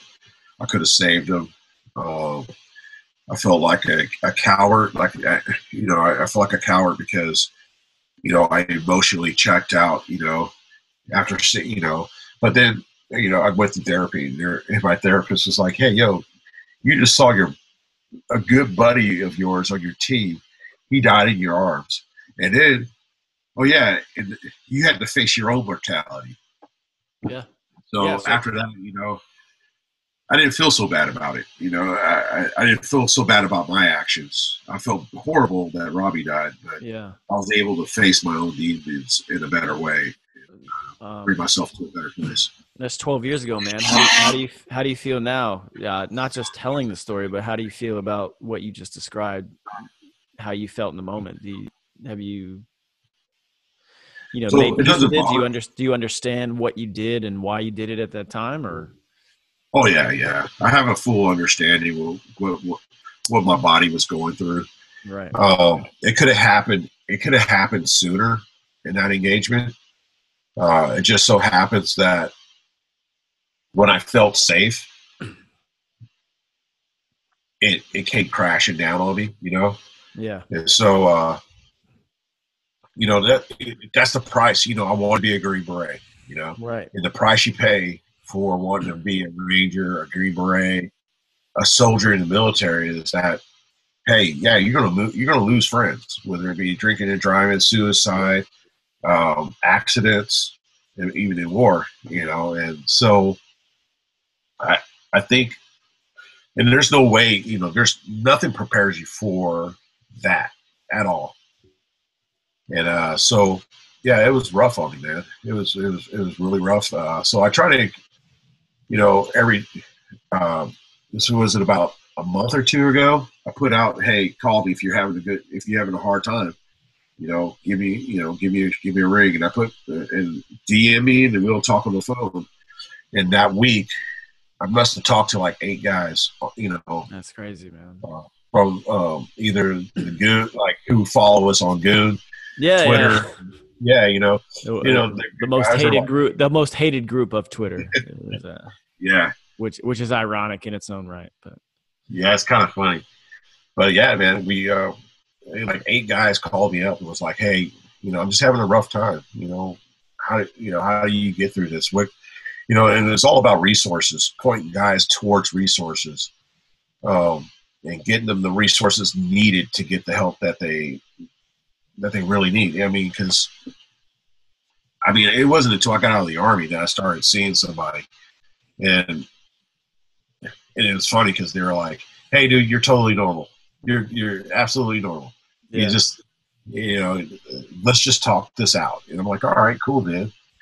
So, so yeah, 2008 was rough, man, and I went into 2009 uh, thinking I knew I, I knew I shouldn't have gone into 2009 period, but I did it anyway. You know, because Yeah. it was my duty. Uh, 2010, you know, was a rough year, but you know what? I was around good guys that like that team I was with was a solid team. And we just rocked. Did you have anyone So- looking out for you though, personally, or was like because it just sounds like it almost sounds like, and and if I'm wrong, I want you to to correct me, but it almost sounds like, hey, as long as you're saying, which uh, trust me, I get it. After four deployments and filling out those bullshit fucking PDHRAs myself, it almost sounds like if you say you're good, you're good. You're going back. Yeah. Basically. No one no one was there to say, you know, and I wish um, somebody would have said he put their arm around my shoulder and said, You know what, Hav, you need to sit this one out. Yeah, that that's fucking bull. This is my problem. And look, now I'm gonna go fucking rant on this shit right now. Is because like after 19 fucking years of this shit, there's still no one saying to the men like yourself who do this shit way more than I do, or way more than the standard conventional army or the any of that other stuff. Like you guys are the absolute fucking tip of the spear. You are the special operations fucking you are the blunt hammer who's supposed to enact everything that we want to do and then there's no one saying or checking like hey hey javi man after everything you just went through you just watched the dude that you died in your arms get the fucking medal of honor are you good to go do this again like there's no Yeah. one asking that question that's a fucking problem man It is. It is. And and two, I, I could have said I could have said something, but you know, you you, you know how it was back right then. you know you you sh- yeah they, they rely on you to say something but you know what Right. why would you knowing And what was- you do and who you are Right. you're the last person to say something because And- of everything that bleeds into what you are. You're not going to, Right. regardless of whether you think it's right or not, because you don't want to let your fucking team down. Yep. And and it's, it's it was really rough, man. And so I was lucky. Like so, in 2000, 2010, like the first unit, that team I was with, they all had some type of experience, except for a few, and uh, they were motivated. Man, I had a good team sergeant, had a good team leader, a methodical team leader. and we just went and wrecked house, man. It was like 2010 was great, and then uh, my time came up, you know, but uh, we started rotating back home, and I was the first to go home, and that's when Berg, Bowe Bergdahl Yeah. uh, did his DUSTWUN event, and then uh, I missed that whole entire thing.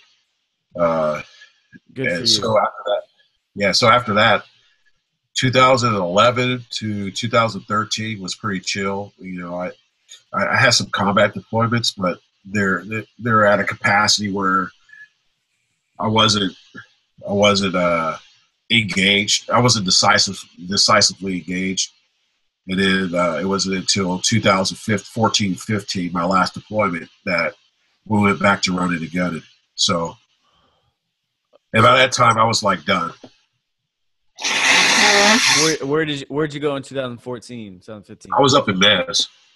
Uh, I'm in Aus, okay. Because yeah, no, because uh, I, I, I, my last one was 2015. And I was between Jordan, Kuwait, Qatar, fucking, yeah, uh, I was in- UAE. So I, I don't know, man. Maybe we fucking were in I'm pretty sure. together or some shit, or JTC and Jordan doing. Because I, Yeah. I used to watch all you fucking special forces dudes do all the fun shit while we sat there and smoked hookah pipes. That's about it. Jordan. You were there. You should have been there when uh, the fifth group guy got shot, right? Uh, what was it? 2015. Was that two or was that sixteen? But yeah, uh, but yeah, man. So the last few years, you know, I, I, I had to. So I, I took my I took an approach. I wanted to have a decisive approach getting out of the military. Mhm. and that approach had to be delivered every every step of the way. You know, so I, I s- in 2000 uh, the 2013 trip to Afghanistan, I was working with a captain who was a National Guardsman, Special Forces at uh, National Guardsman team leader that uh, he was an ROTC instructor. He was like, "Hey man, it's the best thing I ever did." I'm like, "Really?" I'm like, all right. He goes, I go, would you recommend it for someone like myself transiting as a, a step of transitioning out of the military? He goes, most definitely. You know, you get to go to school, you get to be around, you know, people, you try to get yourself climatized Yeah. uh, to certain events. I'm like, yeah, sure. And so I get there, and it was a good, it was the best thing I could ever do, but it was also, it started off as the worst thing I ever did because you know you you're so used to being around other army dudes Oh yeah. and uh you get to the point where you're like you you want to tell this joke only that another E7 or E8 would understand but then you got all these you know 17 18 year old re- Yeah. recruits sitting in front of you you're like man you don't even get it Yeah. so Absolutely. Um, so I, there was a little bit of loneliness there, you know. And then uh, after, but after that's when I started getting help and everything, and uh, yeah, and I started my stepping stones out. Started working on my degree, uh, which What I finally, got now? Go ahead and which flex man. yeah, Flex yeah, it. man. From where? Where's that degree from? Uh, University of Louisville. He's a fucking cardinal. Damn, didn't Yeah. didn't get that UCF degree, man. What the No, fuck? UCF wouldn't accept me, man. What? That's Yeah, dude. There's like uh, they said I didn't have a foreign language. And You know like, well, French. I know French and Russian, you know. And they're like, that doesn't count. You have to have it at an accredited college. And I'm like, oh, that's such bullshit. That's so funny. yeah. So the uh, ROTC program had for all its uh, cadre this program called uh, CFDC. So cadre facilitators, and the DC doesn't matter. Doctor Nation Yeah, yeah. And I took that, and there was a, it was aimed at organizational leadership and Yep. uh, developmental training or something. Yeah. So, whatever my degree is in.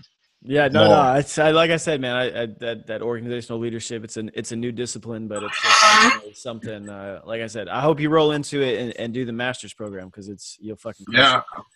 Um, I'm gonna take a I'm gonna take a few years off, man. yeah. I'm like, no, I got it. Like, I, I, got- hey, I got all. Hey, anything you need, man. I got the. I, I still. Mhm. They're all over there. I got every fucking book still in the damn program. Like you know, Yeah. don't, don't buy them. I'll send them to you. Um, Yeah. but yeah, So, uh, dude, I, that uh that that that's that that that school going back to college put me in the hospital. And so in the hospital?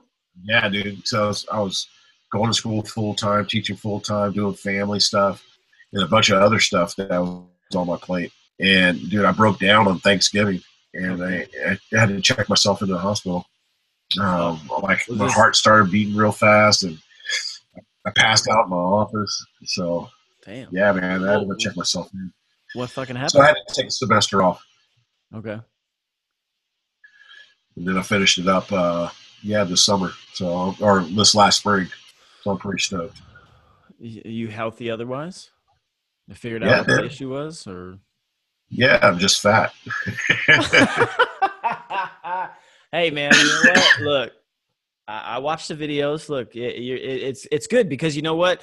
You're one of the other goons who's like me, that just fucking records himself working out. You know, yeah. poorly. My my whole thing initially when I started my Instagram was just to make fun of, uh, like you know, CrossFit. I, I do yeah, I do CrossFit right. So my whole initial thing was like bad at CrossFit because it's me like I'm doing CrossFit workouts and I'm I'm okay at them, but I'm really fucking bad at them. So like- right. like because there's always those people who are like, oh. I'm so serious. I'm gonna go to the CrossFit Games. I ain't going to the fucking CrossFit Games. I'm fucking 39 years old. I'm just here to fucking work out and and I I do a. I do a few things good and that's what it Right. was. And now I, I I switched it to to good at bourbon, and but I still post myself working out stupid and doing dumb shit. But no, I see you doing your work, man. That's fucking good. Like Yeah. you're yeah, I, I, you're I moving, tried trying man. to put it in. I didn't Move. put it in this morning, man. Yeah, I didn't put it in this morning. I woke up and I, I had to crud, and I was like, "Oh man, That's cool. You know, you know when you you know what you do in those moments. You do hundred burpees for time. That's it, man. Just knocking man, it. Out. That's what I heard, man." I heard. So I wanted to ask you though, just real quick about the ROTC thing that you mentioned, because I don't know, is it like a thing within the SF community? Because I've been to two. Well, so when I was a drill sergeant, we went out. They sent us out during a cycle break for whatever reason. We had like a six week cycle break, which never happens. But we were, it, to be fair, we were augmenting some other shit in 2009, and the surge was going on. So we had a we had a, a cycle break, and we they sent us out to Fort Lewis when they were still doing LDAC, which was the like the leadership Leader- development assessment course for ROTC cadets. It goes on at Fort Knox now, but at the time it was still in Fort Lewis. Um, and that's certainly, I go back to what we said before we started recording Small World, you know, the, the master sergeant of the ROTC program of every, well, the NCOIC of everybody there at the time, he was one of the drill sergeants when I was a basic training.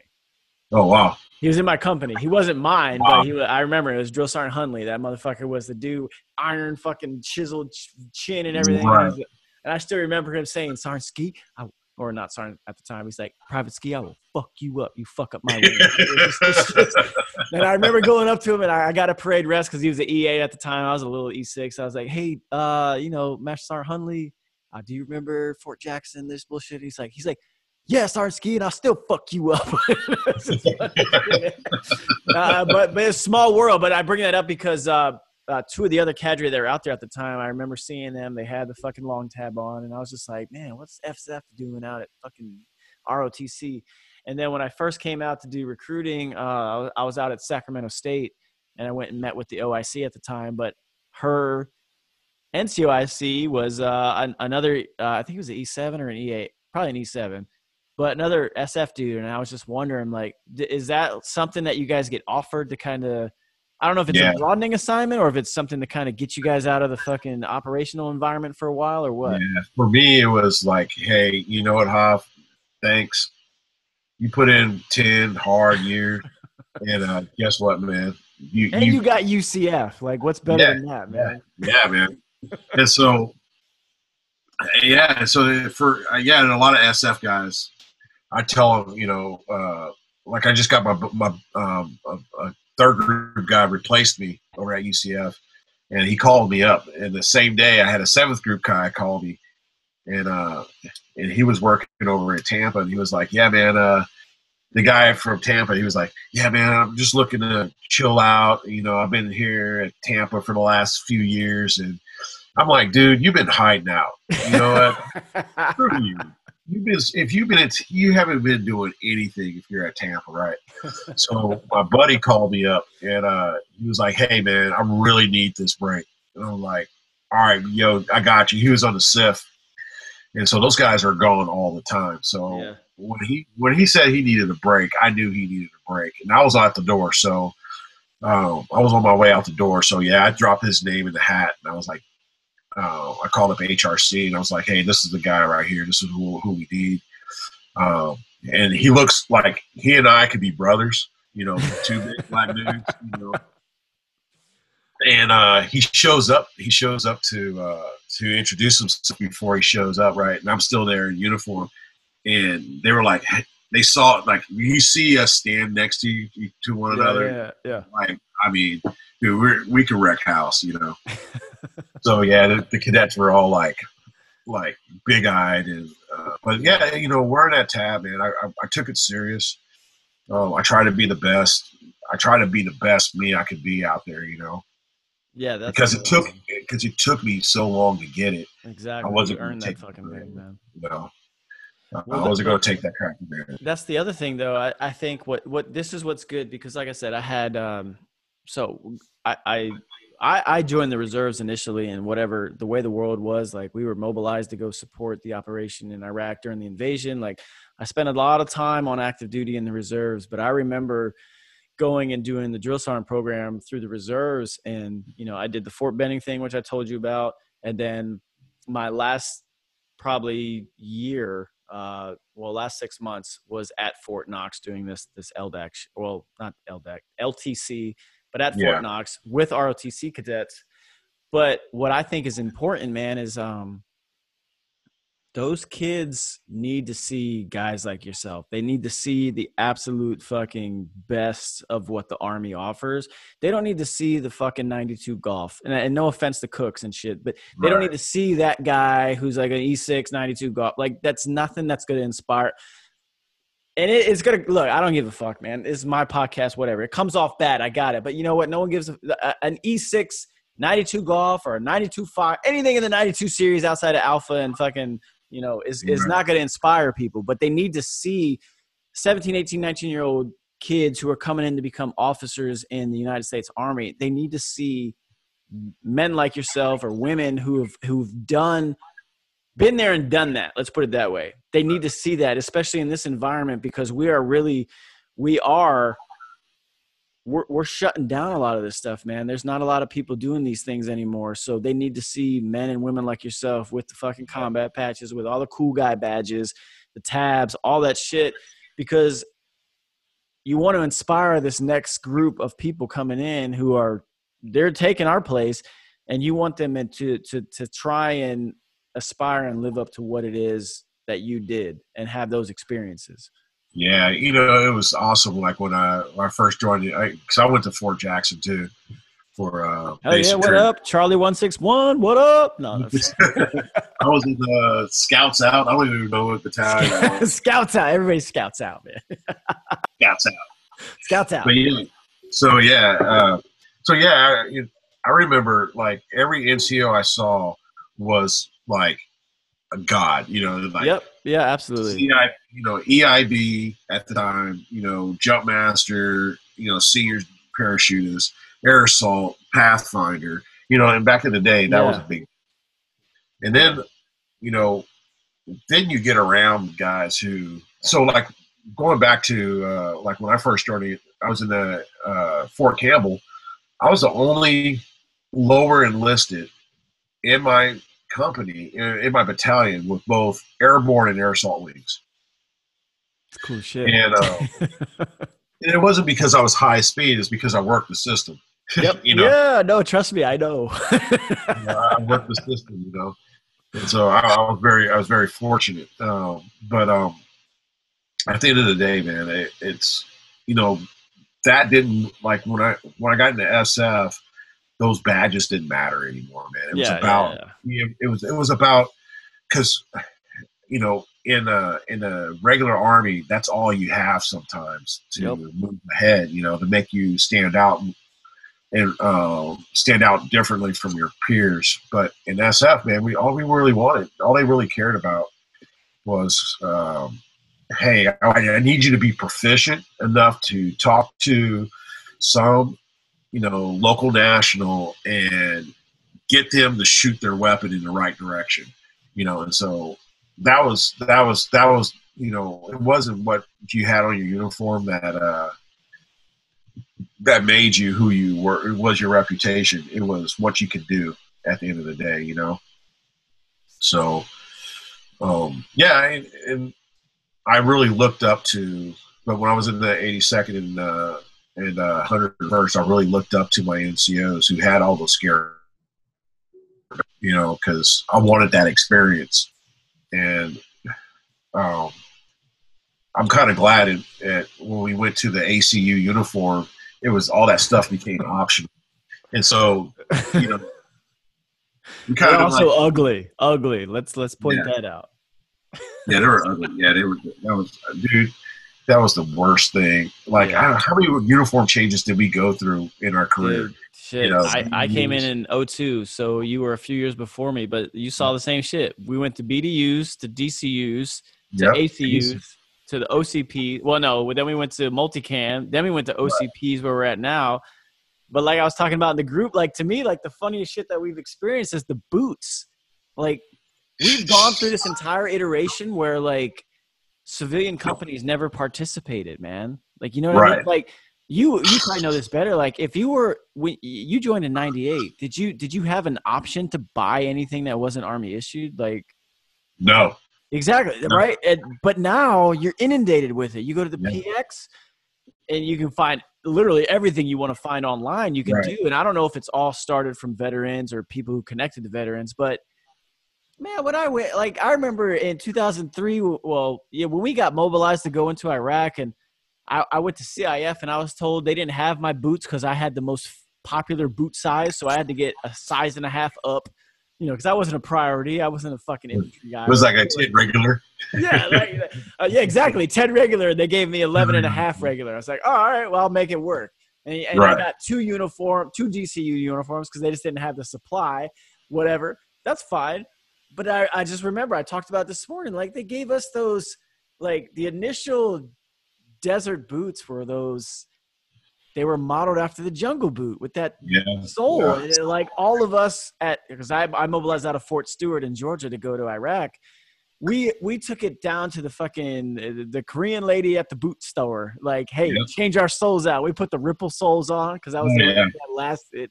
Uh, but it it's just crazy to me to see like the like the evolution in equipment from 2003 to now, man. It's just it, it's you remember shining your boots, like the ritual yes. you would go through. Well, that's what I just, dude. My biggest thing when I became a drill sergeant, I was like, "What the fuck are we supposed to do with privates?" Because like literally, fifty yeah. percent of my time in basic training in AIT was shining boots. How do we make up that time? Right, right. like, yeah, yeah dude, it's gone, like, man. It's gone. It's a very, like you would go home. I remember going home, put you know, hanging up, you know, taking off my uniform, ironing it, starching it, you know. Yep. and then because uh, we were poor, you know, you had to you had to do it yourself. Then, Especially um, with the BDU, man. That's... Oh yeah. and then you, uh, and then like every like once a month, it was a treat for me to you know get my uniforms pressed. Yeah. And then I'll sit there watch Fox News and spit shine my uh, spit shine my boots with uh, with cheesecloth, you know, and and that, that that was life, you know, and yep and then we went to de- the desert boots, and it was like they were shitty, man. I don't know what you guys got, but I know what we got. Yeah, we got the desert boots, like the oh. regular, like the Belleville the desert boots.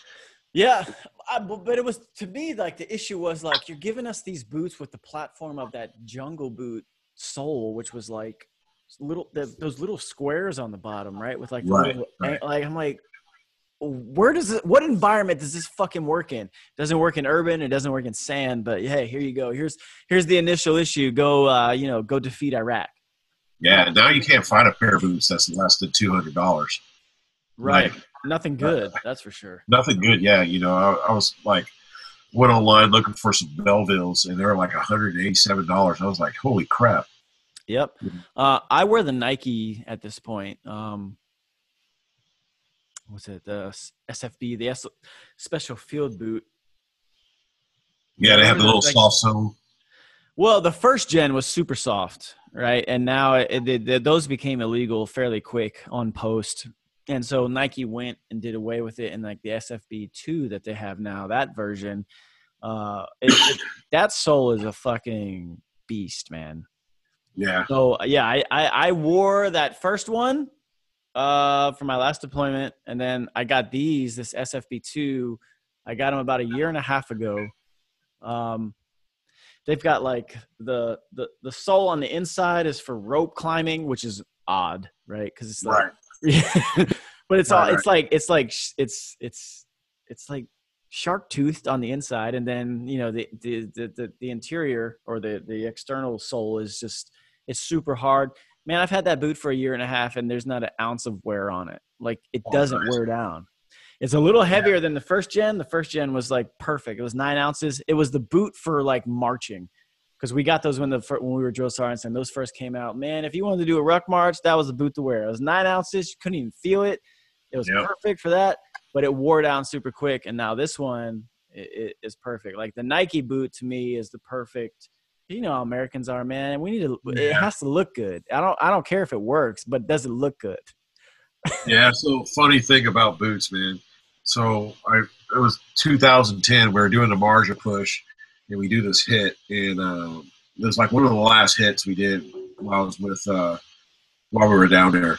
Mm. Anyway, so we we're uh, we're uh, taking uh, CH-47s in Chinook helicopters, and uh, I was in the lead element. So we we come in, we land, and the, and the crew chief is like, "Hey, it's muddy." And so we're like, "All right, cool." So I'm out with my dog. We were the first ones off the bird, and I'm leading my assault element to a wall. Well, my foot sinks. I got these brand new approach shoes. These things were awesome. You know, they were comfortable. They were great. They had great grip, great traction. Um, and my I went down to my knee in the, in the into the mud, and um, I my job was to get to the wall and blow a hole in the wall so that we could continue on with the assault. Well, I'm sitting there forcing my leg out, and I lose my shoe. These, you know, $150 shoes. I lose, I lose, I lose my right shoe. So now, you know, I got a job to do. You know, I got to go blow this hole in the wall. Uh, I end up not doing it because there was a door there, and I and then we were going to blow the door. Then I twisted the knob and it was open, so we went pouring through. Well, anyway, we went and uh, I went. You know, we did the whole assault, and I had one shoe on and running around in my sock, and uh, I had to break into one of the bizarre uh, shops and steal a uh, and find the flip flop. And, only, and so the only flip the flip flop I could find was like a size, like it was like four sizes too small, and it was the wrong foot. So apparently Afghans all have left feet. You know, I'm walking around the objective. We're, we're doing this mission. I got, I'm missing a shoe. I got a flip flop uh, duct tape to my sock, and I'm running around. So it, it was, it was, it's, it's like little things like that that you, that you really miss about combat. You know, just little funny stories. It's it's just shit like that, man. That like people don't they never consider it. You know what I mean? Like, um, have you watched The Outpost yet? Have you seen it? No. So yeah, I was I wasn't far away from our our fire base supported that uh, that Yeah. outpost. Yeah, no, but what's pretty cool is like uh, one of my guys in my office, he was there yeah, as a 19 year old PFC, and I- I've heard all his stories about it. But um, no, I just think that's like a perfect example of like it show like the actual movie. You know, yeah, it overlaps a ton of stories, and a lot of those dudes are upset about it because I get it. I, I'll I'll never you know talk about what people want something to be, but it is what it is. It's fucking Hollywood. We don't control it. Right. Um, but it shows a lot of like the dumb shit and the dumb situations that present themselves, and like people are just they take the shit for granted and they think like that happened. Yeah, that fucking happened because you know Yeah. what? Fucking dumb shit happens in those situations, and you overcome it. But don't don't get it twisted. Don't confuse it. The fucking enemy. They got some dumb shit that they got to deal with too. We're just happen to be a little better at it. Right, right. so in 2006, we were up there doing an assessment at Cop Keating, and at the time it was called we called it uh Kamdesh. We didn't uh, Bob Kamdesh. We didn't uh, call it Cop Keating because I don't think he had died at that. Yeah, point. yeah. The commander Uh, was still, Lieutenant Keating. which is a so, fucked uh, up situation all on its own. But whatever. You know. Right. So just to paint a picture, you got high ground all the way around, and um, and the fire base, the cop is at the where 90 degrees meet, like where 2 lines meet Yeah. at 90 degrees, and they're at the lowest point in the valley, the lowest lowest point. I mean, if I if I walked up a hill like t- if I went uphill like 20 feet, I would be standing above the um, the uh, HESCO barriers. That's how bad it was. Yeah. Um, the morale was really bad. It was just horrible. So we were up there. The plan we were planning on doing a hit, and uh, just in the location north of of their cop because that's where they kept getting hit. So um, there was this private man. Real short story. Uh, so he was having some issues. He was on the LRAS. I don't know if you ever messed around with the LRAS. It's that uh, scout shit, right? Long range, whatever. yeah, like this Yeah. Big box, and it, Yeah. it does you know night vision, um, uh, thermal, la- laser range find. The whole. Fucking scout shit. Yeah. Got it. Yeah, so I think it was like the first night we were there, and oh boy, this private is sitting in the turret. And he's like, I'm going around checking the perimeter, and I was like, "Hey man, how's it going?" And he was like, "Hey, I see some guy. I see two guys. Uh, looks like they're setting up a mortar.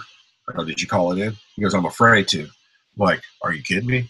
Call it in." He goes, "I'm afraid I, if I say the wrong thing, my my uh, my staff sergeant is going to get mad at me." I'm like, "All right, let me see what you see." And so we wrote everything down. It was like, sure enough, yeah, these guys are uh, are uh, uh, up a mortar. These uh, insurgents. So I get on the radio. I was like, hey, uh, daddy, come here. He comes over here and he's like, why are you on my radio? I go, well, you got a private here who has a report. You got a mortar position setting up. Here's the nine. Here's your uh, call for fire Yeah. you know, go. And so he runs back. He goes, I'll, I'll deal with you later. And so I'm sitting there with the kid. I'm saying, hey, just focus on what's going on in the LRAS. Let me know if anything changes. So, man, they launch. Uh, so he gets back to the mortar pit, the platoon sergeant does, and they launch some mortars. Missing it. Like they, they're like 45 degrees off. I mean, that's a huge variant, you know.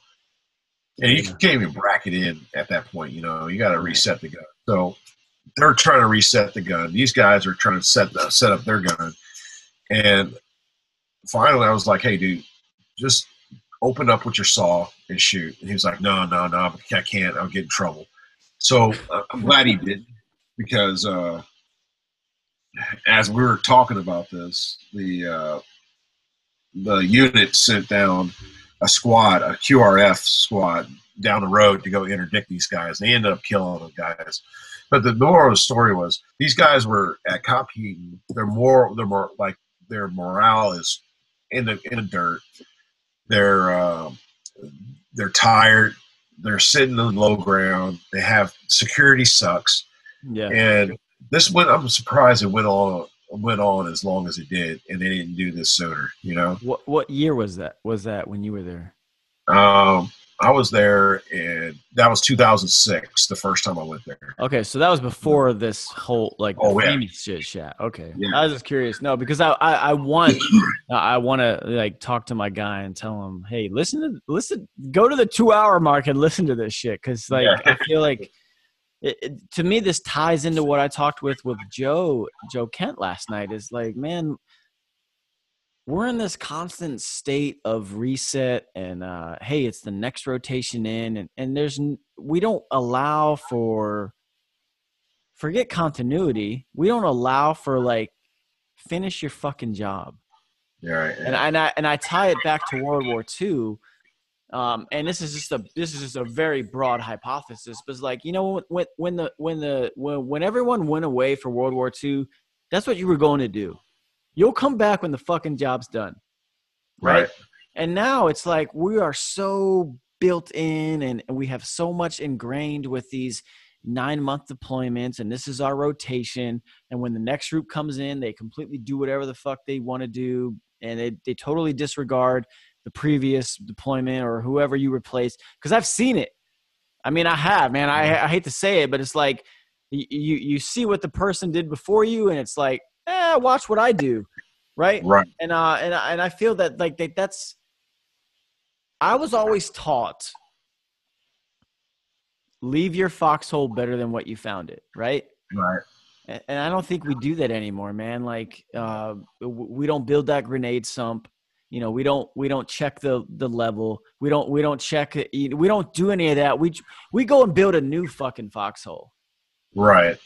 And I think yeah. that's the that's the issue, man. Like because Well- you know what let me let me get your take on this because yeah, as a man who's been there and done that multiple years fucking seven deployments if you guys don't know like javier's been through um but man you joined in 1998 you went to selection in 2001 after 9-11 happened you you finally got there and did all the stuff that you did you you, you laid out in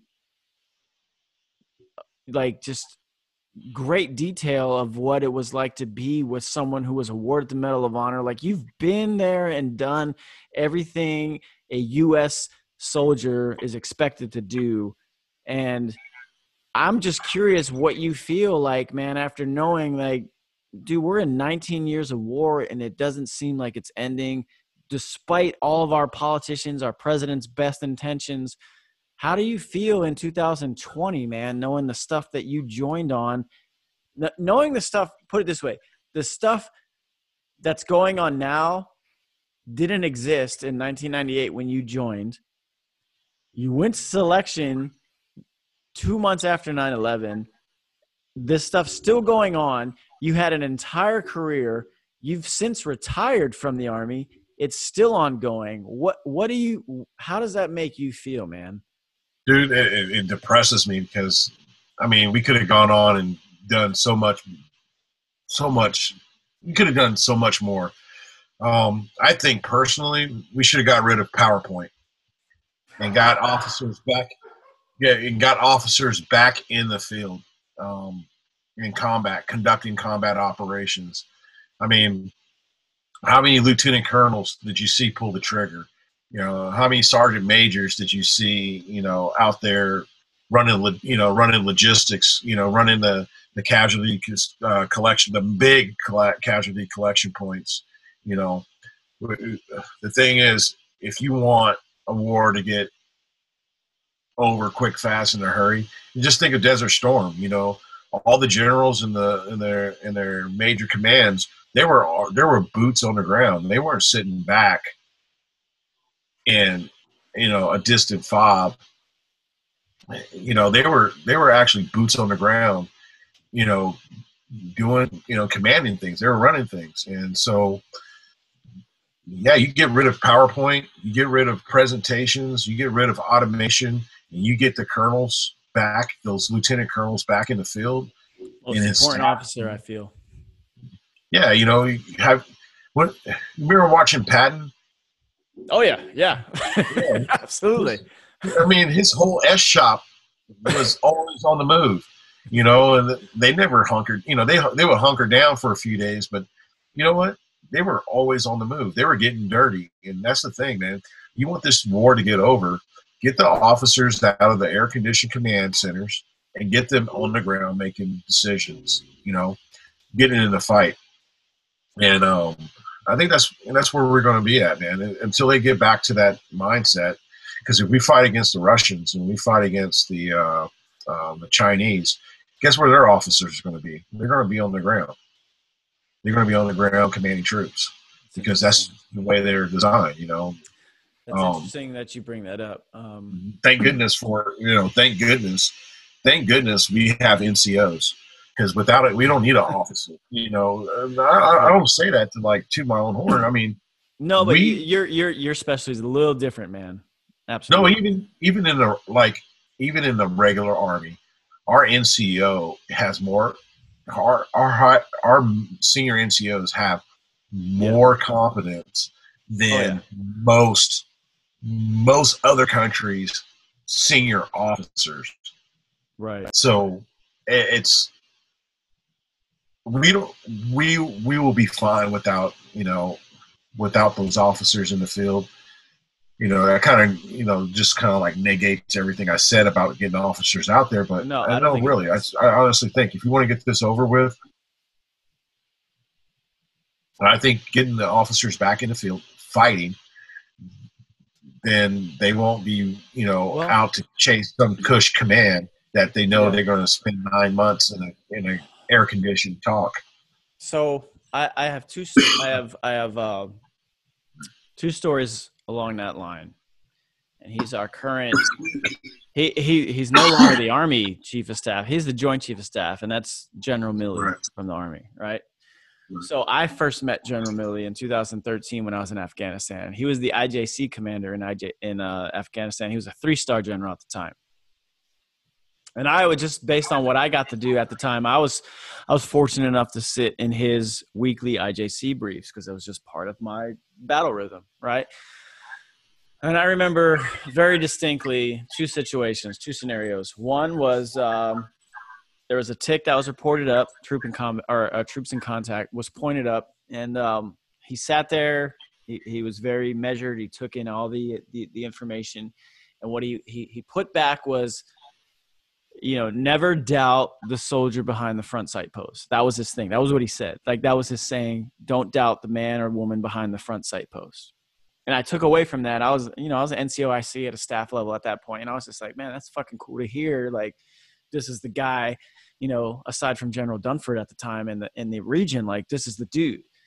And he was saying, hey, like whatever you do, don't sit there and try and fucking undermine what your men and women on, on the at the actual operational level are doing. You guys are at the strategic level. You're, you're, you're getting big picture on everything, but don't doubt and don't try and undermine that man or woman behind the front sight post. And I thought that was a great message. Um, and then the other story was, I love this shit. So again, we're in an IJC brief. Um, in the middle of it, a tick comes up again and he asked i remember he asked like well what unit is this? What's going on? Because it was it was literally ongoing while the brief was going. And this company commander speaks up and he's like hey that's uh hey sir that's that's my unit. And i, I instantly he fires back why aren't you there Right.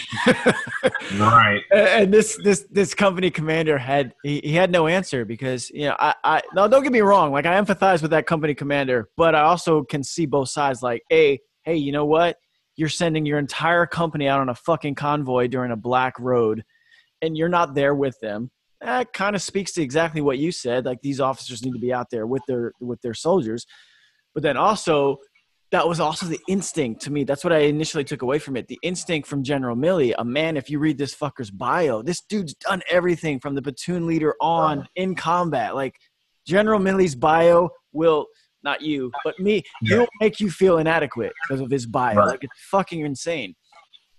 Well, the Initial- thing is, yeah, go for go it. ahead. No, so along along that note, though, the the captains are out there. You know, no doubt. Yeah. The captains and lieutenants, they're out there. I'm Yeah, talking about a choice. the field grades. You know, the field grades need to be out there. Like I, I can count. I can tell you every battalion commander that I've ever served under has been on an operation with me. Okay. That you know, um, the, I mean, Do you think that's because you're SF though, and it's kind of expected, or what? no, it's not expected at all, man. Okay, okay, no, that- okay, that's fair. That's good. I because I, don't. Yeah. it's but I've I've gone out every you know I've had three or four battalion commanders and every single one of them gone out on a mission with us, and it was nice. You know, it was nice to see them out there. Um, they weren't out there to like take charge of the of the mission or anything, but they were out there to see you know just to see what we're doing. And you know, were they slinging lead? Nope, not once. Um, they never got into a tick with us, but if we did, it would, it would have been awesome because we'd had instant approval right there, you know. yeah, you're right. So, Yeah. uh, but yeah, you know, and but on the other side of it, you know, I can sit here all day and and complain about uh, officers not being out in the field. but their resource, you know, officers' main job is to be resource managers, right? Yep. So Yeah, you're right. what better way is you know for them to be in a position yeah where they're they are back in the rear where they can be that resource manager and making sure you're getting the air that you need making sure you're getting you know logistical runs out you know you know that that uh, class five and class six logistical runs when you're running low on chow and ammo you know uh, so we, we know what class six means, bro. You want your Oh, fucking yeah. bourbon? We got you. but yeah, you, you, you- you're picking up what I'm picking down, man. It's it's, it's real important to get those off. I, I feel like um, the fat, the more officers are out in the maneuver elements, the faster these wars we get over. You know, just because they're in the trenches, they're seeing what the guys are going through. Um, I'm tired of you know watching movies where it's just the lowest guys in the you know the lowest guys on the it's the guys like you and me that are putting in the blood, sweat, and tears, and then you know, there's those guys who get to go home and, and you know we may not get to go home and see Mama, but you know there's that rear echelon guy who's at the Green Bean and uh, Pizza Hut, you know, they just shoving their face full Yeah. of you know they're serving their country, you know, and they're probably Yeah. doing a really good They job, are. but They're you know, doing I- what they're supposed to do at that point. Yeah, I get it. Yeah, there's, you know. there's, yeah. Um, But there's that heart that is always there's like that feeling of, you know, I, I I really don't want to poop on their service. You know, I really don't want to crap all over how they serve because they're out there. At least they're out there. You know, um, would I want them outside the wire? No, because they're probably you know hurt themselves just walking outside the you know going outside the wire. You know, and so Yeah. I'd rather for them to be doing whatever they're doing in the fob, drinking all the green bean, going to salsa night, and working out the gym. You know, yeah, you know, man, I, because I've seen it all through uh, the four deployments, man. So I, I've seen it all from that that level of where you're, you're going out and doing stuff, but then you're, you're also you get to do salsa night. So I've seen it all. Um, you know, they need it. They, you know, those guys need it. You you do, know? but you, you it, it's almost separate from what you guys do, man, because your deployments aren't. Uh, your your stuff tends to be very focused on a, a, specific thing, and ours are just like, hey, man, it's it's your next time in the rotation, right? So Yeah.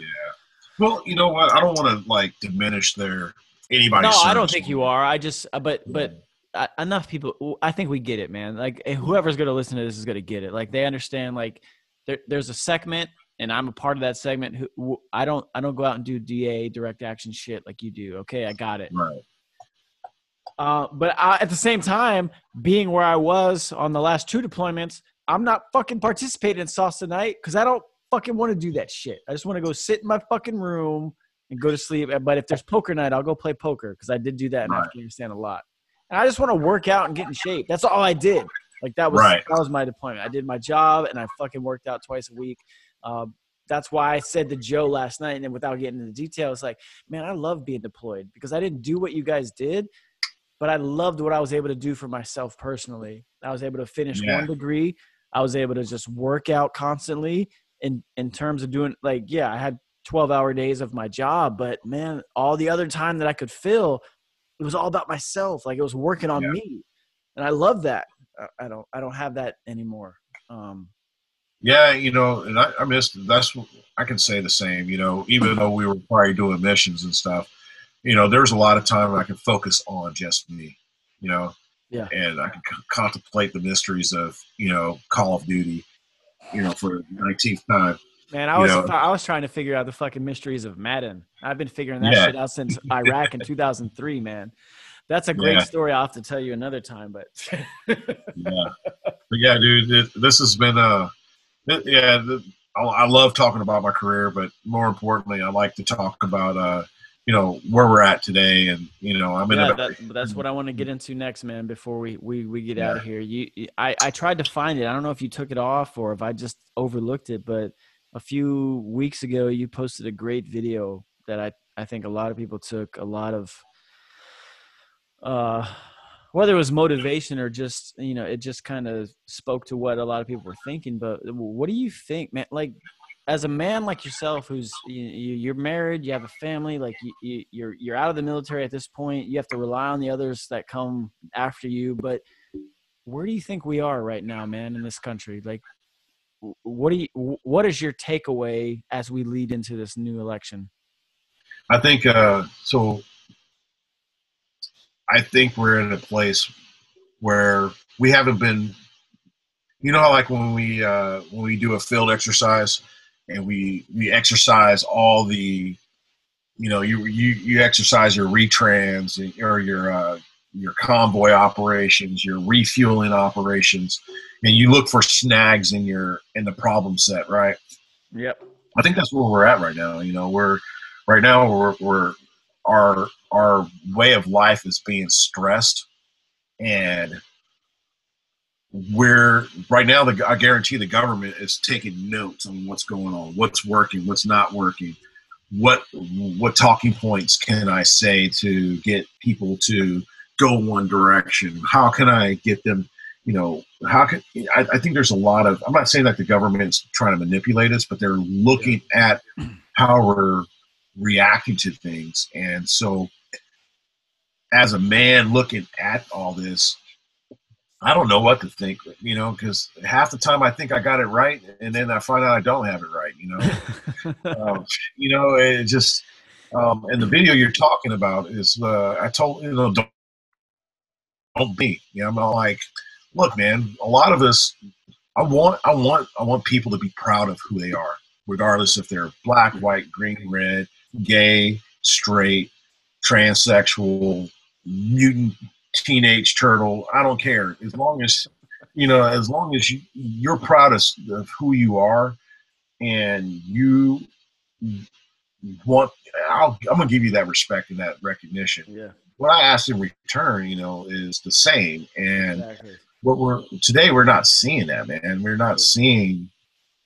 We're seeing just a one way. It has to be my way or the highway, and so it's forcing people to do a couple things. If you're white, it's forcing you to say, "Hey, do you like black people?" And you, you know, yeah. Oh, and, oh yeah, I love black people. You know, and I love them. You know, and I, no, no, no, no, dude. Look, check this out.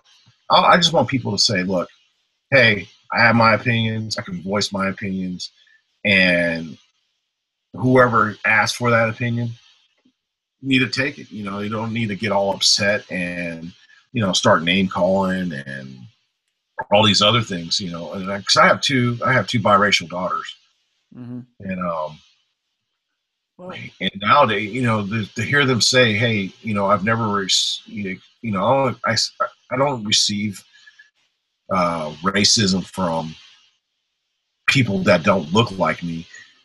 I re- I get racism from people who who do look like me, you know, and so yes. my, you know, it, and I'm like, holy crap, you know, and I experienced the same thing, you know. I I experienced, you know, because um because there's this thought out there that those of us who work hard, eh, who are black and work hard for what we got, we forget is this this preconception that we forget, or we're bootlickers, or we're Uncle Toms. Um, we forget where we come from, and it's not necessarily the case. It's like if you ever built something and you're proud of it, you know what work you put into it. Like, you know, I went to selection and I, I, worked for that. You know, yeah. I, I, worked for that. You, Something I that fucking most people will never career. fucking finish, and you did it. Right, you know, and um, so and that's something that you can never take away from me until right. you start absolutely chipping away at the very things that got me to there. You know, um, I, am a patriot, man. I'm a patriot first. You know, I, I I love my country. And, and I told my wife, you know, I I would probably be one of these guys. I would probably be a cons- considered a terrorist if things didn't go the way that I, you know, because I, I I think I would probably go down that route. You know, you know, I I, I wouldn't, uh, you know, I wouldn't tell people what I what, what I was doing, but I would be doing it. You know, you know, because you know, because a lot of times people do those things. You know, they join militias. They yeah. They um they uh, they carry around guns openly to stroke their ego. I'm like, you know what, dude? You know, you don't need. I don't need all that.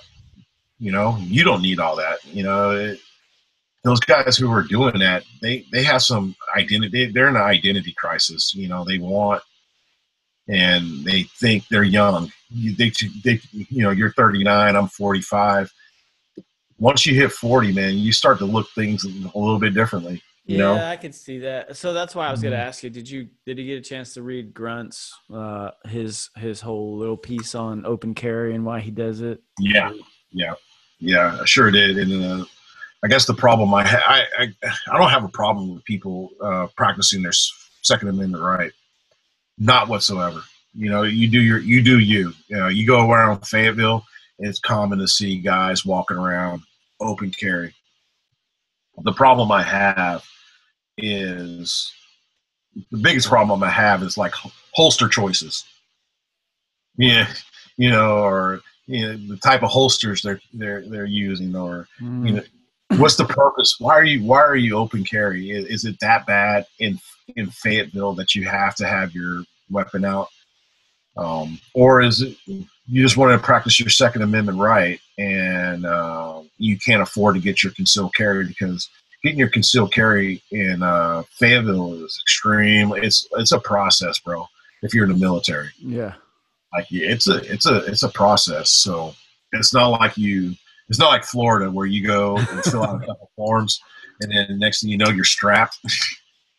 uh, it's it's like it was extremely easy to get my concealed carry Yeah. here as compared to uh, getting it in uh, getting it uh, in North Carolina. You know, it was I had to get a commander signature, and then I had to do this and I had to do that.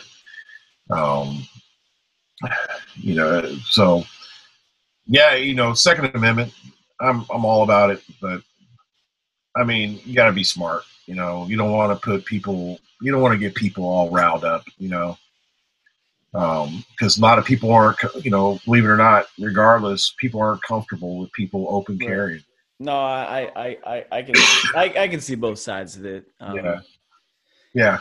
I So- think if, if I try to, but I, it's hard because I, I, and this is what I, I try to always present when we do our, our, our weekly episodes of There Will Be Banter is, uh, you know, the hallmark of is, is everyone sees whatever it issue it is. We all see it through our own individual lens and everyone's going to see it different. So if I go to wherever and I see dudes doing open carry or whatever, I'm not gonna care because I've been around guns my you know my military career. Like I like that none of that bothers me. But you know, my girl, she's never even fired a weapon before in her Right. life, right? So she's that's gonna that, that that's gonna be completely different. My daughter, 14 years old, you know, I've had her you know shoot rifles her whole you know since she's been old enough to do it. it it's a little different. She may not feel the same. She might just be like oh wow that dude's got a gun.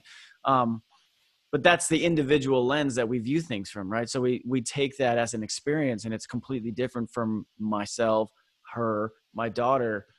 Uh, so yeah i can see where you're coming from where it could be you know hey that's a little I don't want to use antagonistic as the word, but maybe it is to their feelings. It's antagonistic. Yeah. But someone like myself and you were like, all right, it, it's a dude walking around with a fucking, he's got a, he's got a pistol, Yeah. his belt, whatever. He's, you know, It's usually it's usually like some young guy, right? you think It's so? usually like between the ages of 20, 21 and 34, you know. Trying to um, live out their, their military service that they never did, maybe. Right. Or just, you know, they're just, you know, the most dangerous, the most dangerous age group is 14 to 34. And Okay. if you look at the, the, the looters and the rioters, Yeah. the age demographic, I guarantee 90% of them fit that range. You know, 14 to 34. You know what's interesting that you say that though. I, I feel like now you know you know Demp McGee on Yep, Twitter, right? yep. Right. Yeah, yeah. So it was a few weeks ago back when there was some tension. It might have been after the Kenosha thing or while the Kenosha, Wisconsin thing was going on with Kyle Rittenhouse. But he wrote, he just he, it was one of those throwaway tweets, and I don't even know how much traction it got, but he was just like, "So you're saying there's like this group of you know, like 35 to 45 year old men in America, and you're gonna tell them it's on, and they're just gonna be like, all right, well I guess it's on." Because that's Yeah. what I think. Like it, it's 35 to 45, like us, bro. Like you, you're, you're, Yeah. you know what I mean? Yeah. Like men in this age group who've gone through the global war on terror, who've got military experience, whatever. It, it's like, yeah, I, I can see where you're saying, like the 14 to 34 year old demographic.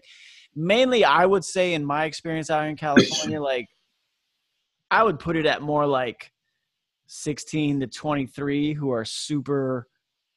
I wouldn't say they're violent. They're just super impressionable because that's like Yeah. that's the age where you can mold these fucking people into whatever you want them to do. But Demple's right. Like, look, 35 to 45 year old men, I'm, I ain't, especially in this era, I'm not trying to fuck with any of these dudes, man. Like, you know what I Yeah. mean? Like, because the experience is there, Oh, the, the training's there, the equipment's there, they got everything. And you just got to hope you're Right. you're rolling into the the property or whatever of someone who never actually followed through on any of that time that you and I like. We grew up through this. Like you just want Right. to hope that they didn't respond to the call from 9/11 or whatever. yeah, it, it's it's one of those things, man, where I sit back and I'm like, and I say it 14 to six, uh, 14 to 30, 34, Yeah, because 14 is when you start, you know, you really yeah, start, you're you're aware. Yeah, you you start to choose sides, Yep. and and then, um, but yeah, 16, I think 16 is your your danger zone.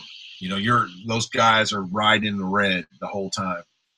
And then, you know, around 23, 24 ish, they start to, you know, get, you know, they get a girl pregnant. They're, you Yeah. know, they failed out, you know, they go into the military, they fell out a few things. Um, and so they kind of back off. But the thing is, man, you look at that age group, you look, you- you're going to see very few 35 to 40 year old guys, regardless of where their, their background is, out there looting and tearing it up. You know, you're going to see that age group, that, that one age group. And um, it's a scary demographic because It is. No, you're right. I mean, because when we're when we were that age, we were either in the military or we were uh, we had somebody controlling our lives. Some- yeah, good old mission command. You know, command and control, whatever it is, you- whatever term you know it as. Yeah, you're right. yeah, man. But yeah, so it, it's um, and I feel like I feel like uh, more people like myself are starting to talk more. Like we're starting to speak up. We're we're starting to have a voice, um, a voice that's not um, a you know rap lyric, a voice that's not on a basketball court or a football field, but a voice of hey, look, you know we're hard working people and we're doing we're getting our we're getting our stuff done and we don't want you to mess that up you know so um Yeah. and i go through, and i'm not talking about you know me being black or anything i'm talking about just There's- a generation, man. yeah it's, it's our generation we're like Yep. hey man we, put we put in some work Right. and now you want to destroy it you know so Yeah. yeah, See, that's the other thing, man. Like, I, I get it. I get exactly what you're saying. It's our generation. Like, I think men like you and I at our age group, 39 to 45, whatever it is, we grew up at a time where I think we benefited from a lot of the racial tension in this country. Like, you go back to the Rodney King riots in 1992 in LA, like, we came out of that. We grew up post that. And we, our school systems were in a point. At least mine was. Man, I grew up in fucking Yeah. Poinciana, Florida. A lot of black, Hispanic, whatever, white. We grew up around each other. Like we never had animosity racially. We just Right. fucking lived and grew up around each other. And I feel like like guys like us, like this is what we grew up and we knew it. Like anything that we experience, we can define as the American experience. We don't try and Right. like, oh, let's pigeon toe it into, oh no, this was Javier and his black experience, or no, this was Eric and his white right no, we were Americans experiencing this shit, and here's where we're at right now. And as far as I see it, is like you fuck with our fucking country, you're fucking with all of us. We're not gonna Right. pick fucking racial sides. Like you're my Right. brother, you're my sister. I don't give a fuck what you look like. We're Americans. Let's fucking go. Yeah, and that's exactly, man. That's exactly what I'm talking about, dude. Like I, I, I grew up in, uh, I went to high school in Lodi, Okay, yeah, yeah. And, um, and Lodi, Lodi is so white that they had to bust kids from uh, Stockton Yeah. to diversify it. Yeah. And that's that's basically what they did, you know. And and I was truly grateful for it, dude. Mm-hmm. I mean, I got the best education I could ever think of. I made some of the best friends I could ever make um, that I still keep in contact with to this day. You know, and they're Filipino, white, black, um, Mexican, Yeah. um, Oh yeah, big, no, absolutely. Cambodian.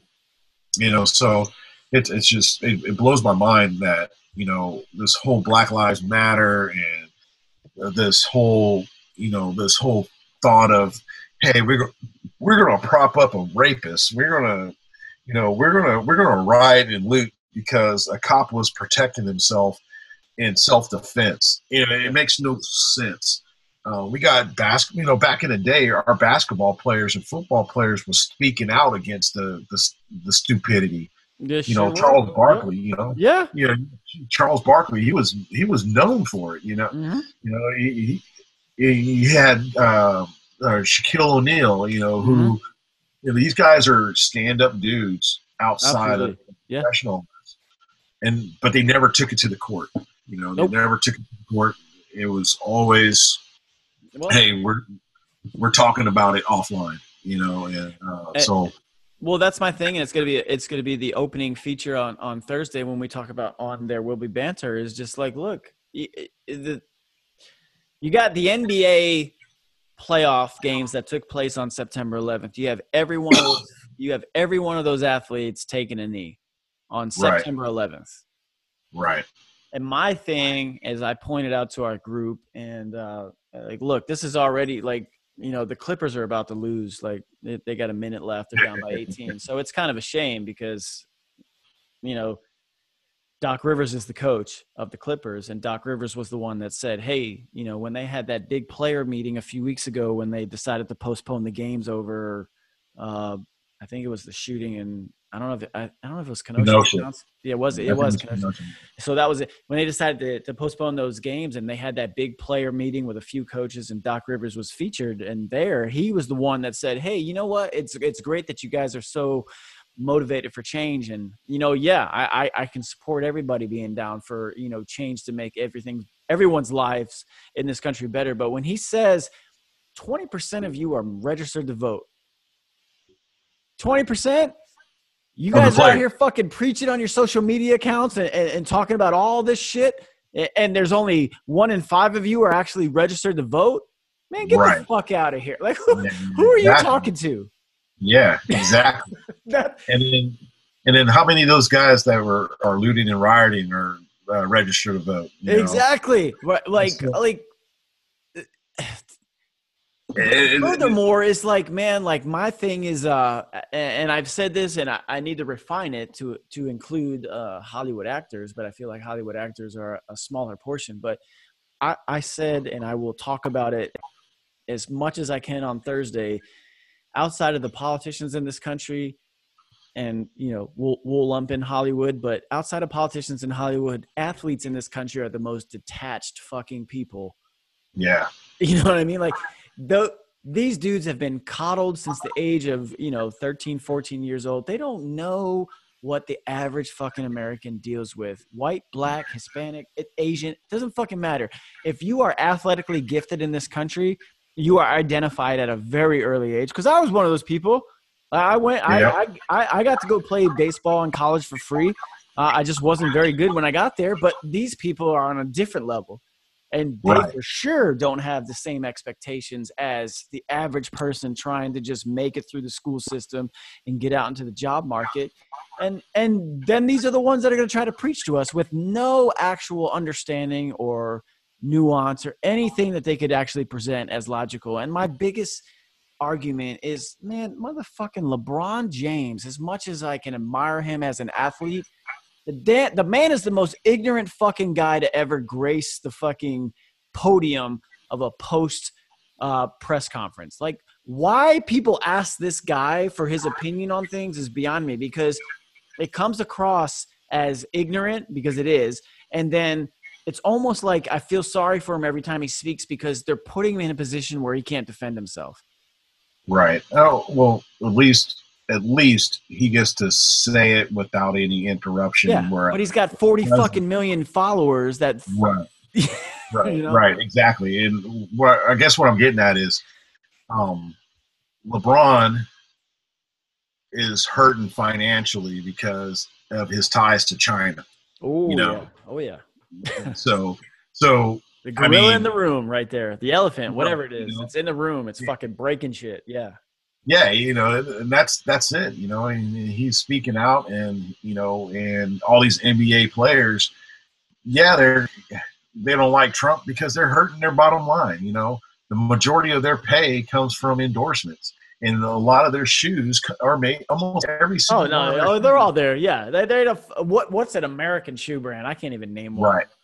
So I, I I would I would if LeBron James had a shoe factory in the states and everything was in the states. And he got out there and said black lives matter. I'm down for it. You know what? I would support him. But the Yeah, moment yeah. he came out and hit all shit. his you know it was just tied to money. And everything is Yeah. yeah you know. You know not, you don't create a damn job in the states. Not one black not one of the people that is your fan is benefiting from you playing. In fact, you you take from your fans and to give nothing back, you know, outside of charity.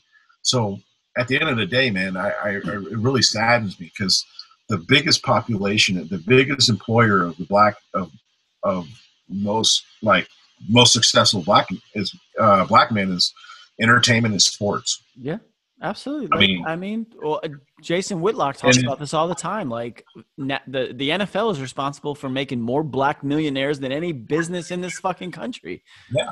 and it's true.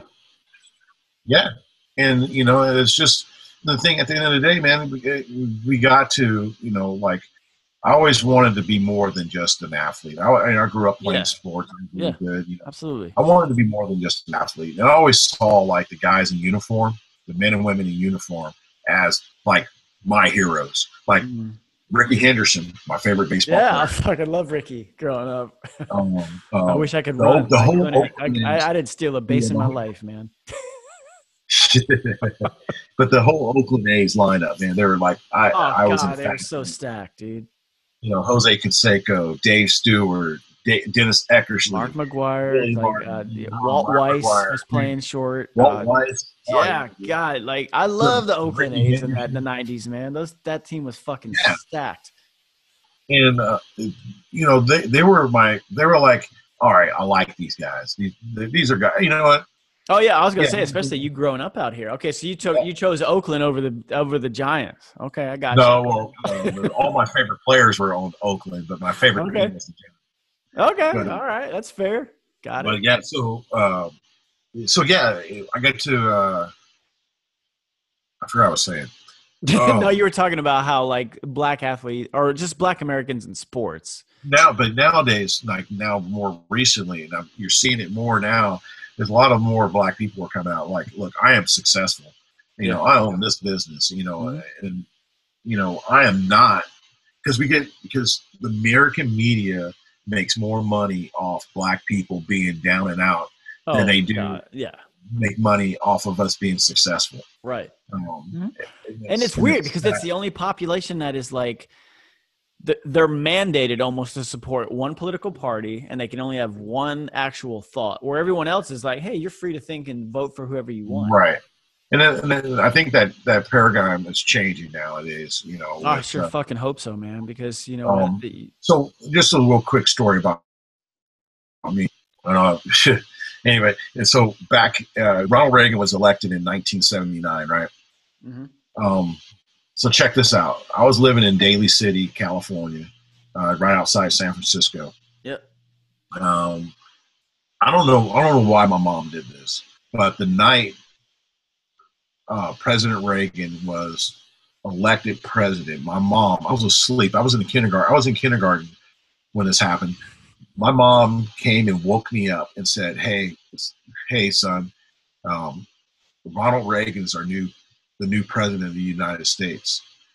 And from that point on, you know what? I was always bent like I didn't know what a Republican was or whatever.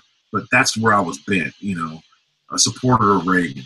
So your Um, mom was your mom was Reagan. You know, my mom was a. I think she told me.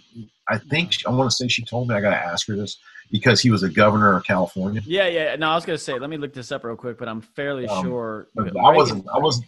Reagan's first election was so popular. I feel like he won the state of California because it's all Yeah. cyclical, man. But the California was a very Republican state back then. So Yeah.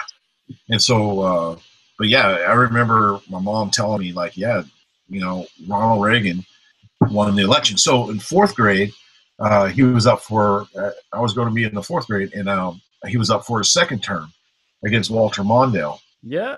And I remember- Mondale. And I remember my fourth grade teacher, Mrs. Clausen. She says, she goes, hey, "Whose whose parents are voting for Mondale?" And those parents who uh, vote for Mondale raise their hands. And They're like, "All right, you guys remain seated." Whose parents are voting for Reagan? And uh, and uh, everybody else rose their hand. They're like, "All right, you can go out to recess." And I didn't know what my mom was voting, so I just rose my hand, Reagan, just because, you know. I kind of assumed. But yeah, you know, you know, vo- voting for Reagan was a huge deal. Yeah. You know, Um, but real quick, uh, the 1980 presidential election, Ronald Reagan did win California, and he also won 489 of the electoral votes. Uh, Oh, Jimmy wow. Carter, who was running as the incumbent, won 49. oh wow, We call that a fucking blowout.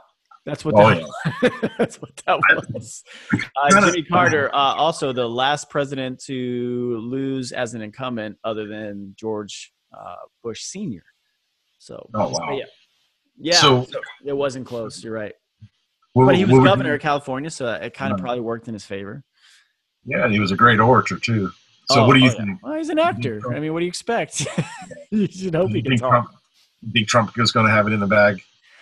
Uh, I don't. I man, man, I, I'm.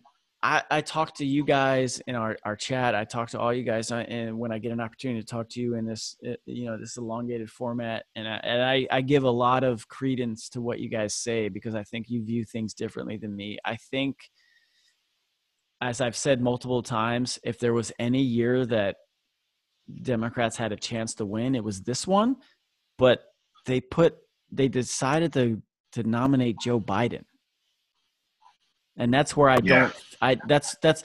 But and, and then look like look at these look at these gaffes that came out today. You got a you got a, a press conference clip or whatever it was with Kamala Harris, and she's saying like in a Harris administration with Joe Biden. I mean, uh, er, uh, you know, it's like it's almost like they used Biden as like the front to get Right. the candidate that they wanted, which is Harris, and I get that. I mean, she fits everything that the Democrats want to offer up. You know, minority, woman, female, fine, got it.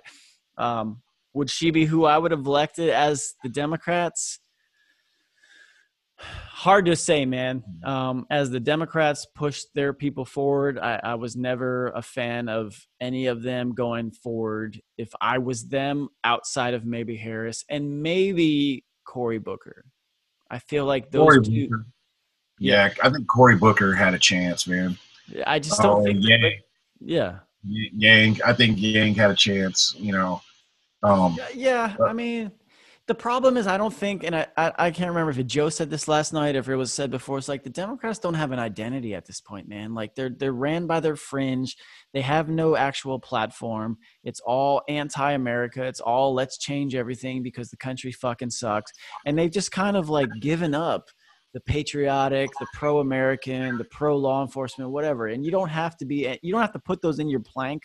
But when you give it up and totally just allow the other side to use it against you politically, you're not setting yourself up for success. yeah, I think, I think, uh, I think Joe, I think Joe. I, I- I'm, I'm, I've been watching the polls, and I'm kind of confused because It's fair. the polls the polls say one thing, but I go I, I've I've been driving around. I've, I've made a couple Oh, of yeah. runs up, North- up to North Carolina and uh, going through South Carolina and Georgia, and I mean that's that's. I think Georgia is going to go Trump. I think uh, South Carolina is going to go Trump, and um, Florida, I think you know you got to look at the smaller pockets of Florida and see like the not the bigger cities. Because I hate I, people want to poo um, want to crap on the electoral college, Yeah. and they don't realize that the electoral college is there to thing we prevent, ever did. to prevent five cities from Yep. voting and electing the president every single time. Yep, you know. absolutely. No, I agree. It's the smartest thing we ever did, and uh, Yeah. they had no idea when they did it. But you're right, and uh, just going based off of your your your uh, you know scientific method, as Nick is, is this as this escapes Nick. Like, what's the process? It's the scientific method, Nick. Uh, so if Nick Yeah. guy listens to this, uh, but no. I mean, I just uh, last weekend or the weekend before, like we just drove up and down to, you know, we went to Bodega Bay and came back. But yeah, the only signs I saw anywhere going through farm country or whatever in, in Northern California, it was all for Trump. Yeah. I now mean, I get it. California's a lost cause. I got that. But if fuckers would just show up and vote in this fucking state, they might make it competitive, but they don't. So California is not one of the states that is in play this election, but the ones that you described, South Carolina, Georgia, Florida. If you're seeing that, man, I mean that and those are the people who are overt. Those aren't the people who are just, you know, made to feel like, "Oh, I can't be positive or outspoken about my vote, so I won't say anything." Right. You know, around here though, like even here in uh, Orlando, you don't see a lot of Biden anything. Like I see like maybe a handful of Biden stickers, bumpers, uh, placards. I don't see Yeah. anything, man. I see Trump stuff everywhere, and so it makes me wonder. You know, is the left, the mainstream media, so bent on Biden, like trying to bend the message that Biden's ahead, that they're. But what what do the polls like? The poll like what is Ras, Rasmussen and um, Yeah. some of these other pollsters like? What do they have to gain by lying? You know, It- Right. You know, Well- it's I mean, I think Ron touched on this last week. Is like the internal polling will always be different, right? You, you mentioned Rasmussen. Yes, Rasmussen tends to skew more towards the Republican side, but you know these these polls are just as politicized as the fucking media networks, man. At this point, um, I don't believe any of them overall at this point, and I think the only thing I can really think is actually polling accurately is the declining and then not not just the declining, but the rapidly declining support of the Black Lives Matter organization, not Black Lives Matter. We got to we got to separate these two because you know Right. Twitter Twitter is not smart enough to realize that when I say it, it it's not Black Lives Matter, it's the Black Lives Matter organization. All right, two different Right. entities. Um, but then also that that that support is declining rapidly. That's proven by polls from all of them. But then also, it, you know, it, it, still exists, man. It existed in 2016. It exists now. Like, what benefit does anyone who actually is willing to answer a pollster? What benefit do they get by nominate, like, just voluntarily or voluntarily saying, "Yeah, I support Trump"? What's the benefit? Right. There's none. right. You know what I mean? So I think that there, I Mhm. think um, I think I think Trump wins. I think it's close. Uh, pretty much everyone I speak to thinks it's the opposite. They think it's Trump in a blowout. I'll gladly be wrong and hope it's a blowout. I just don't want the alternative. That's Yeah, I, yeah, and I think I think most people don't, but you know, that's who we know, and it's it's hard, right? Because you don't know if we're maybe we're maybe we're in an echo chamber. I don't know, but yeah, I'm, I'm, I'm thinking, I'm thinking, uh, I think Biden. I, I I'm, I'm saying this, but I'm thinking Biden is gonna. If he doesn't do, if they don't get them, get Biden in a uh, a debate, oh the yeah. Democrats won't have a chance. Oh, They bro, don't have- September 29th. You already know. We're doing the Goon Zoom watch, man. Let's go. Oh yeah, live. I can't wait. Watch I the can't either. I can't either. Um, but yeah, now look, man. I think that's that. well, Let's see what takes place after that first debate. Uh, I'll, I'll be as surprised as you are if, if if Mr. Biden actually shows up. Um, but man, I I absolutely appreciate you taking your time to be with me tonight and and sharing all your stories. Again, I think like these are things the United States population needs to understand and respect and and and recognize that men like yourself who've been doing this shit for the last 20 fucking years plus um, a ton of sacrifice. You already laid out the experiences that you were involved in that led to the recipient of a medal of honor. Like this this is this is the smallest of the smallest of our population and you're the best that we've had to offer man. And javier i, I truly appreciate everything you've done and No, thanks uh, for having me on here. absolutely man and i'm glad you're still with us and i look forward to talking to you and listening to you on the 29th man when we talk about this fucking biden trump debate let's go Hey, I got a name for us. American What? Drip. what is it American Drip.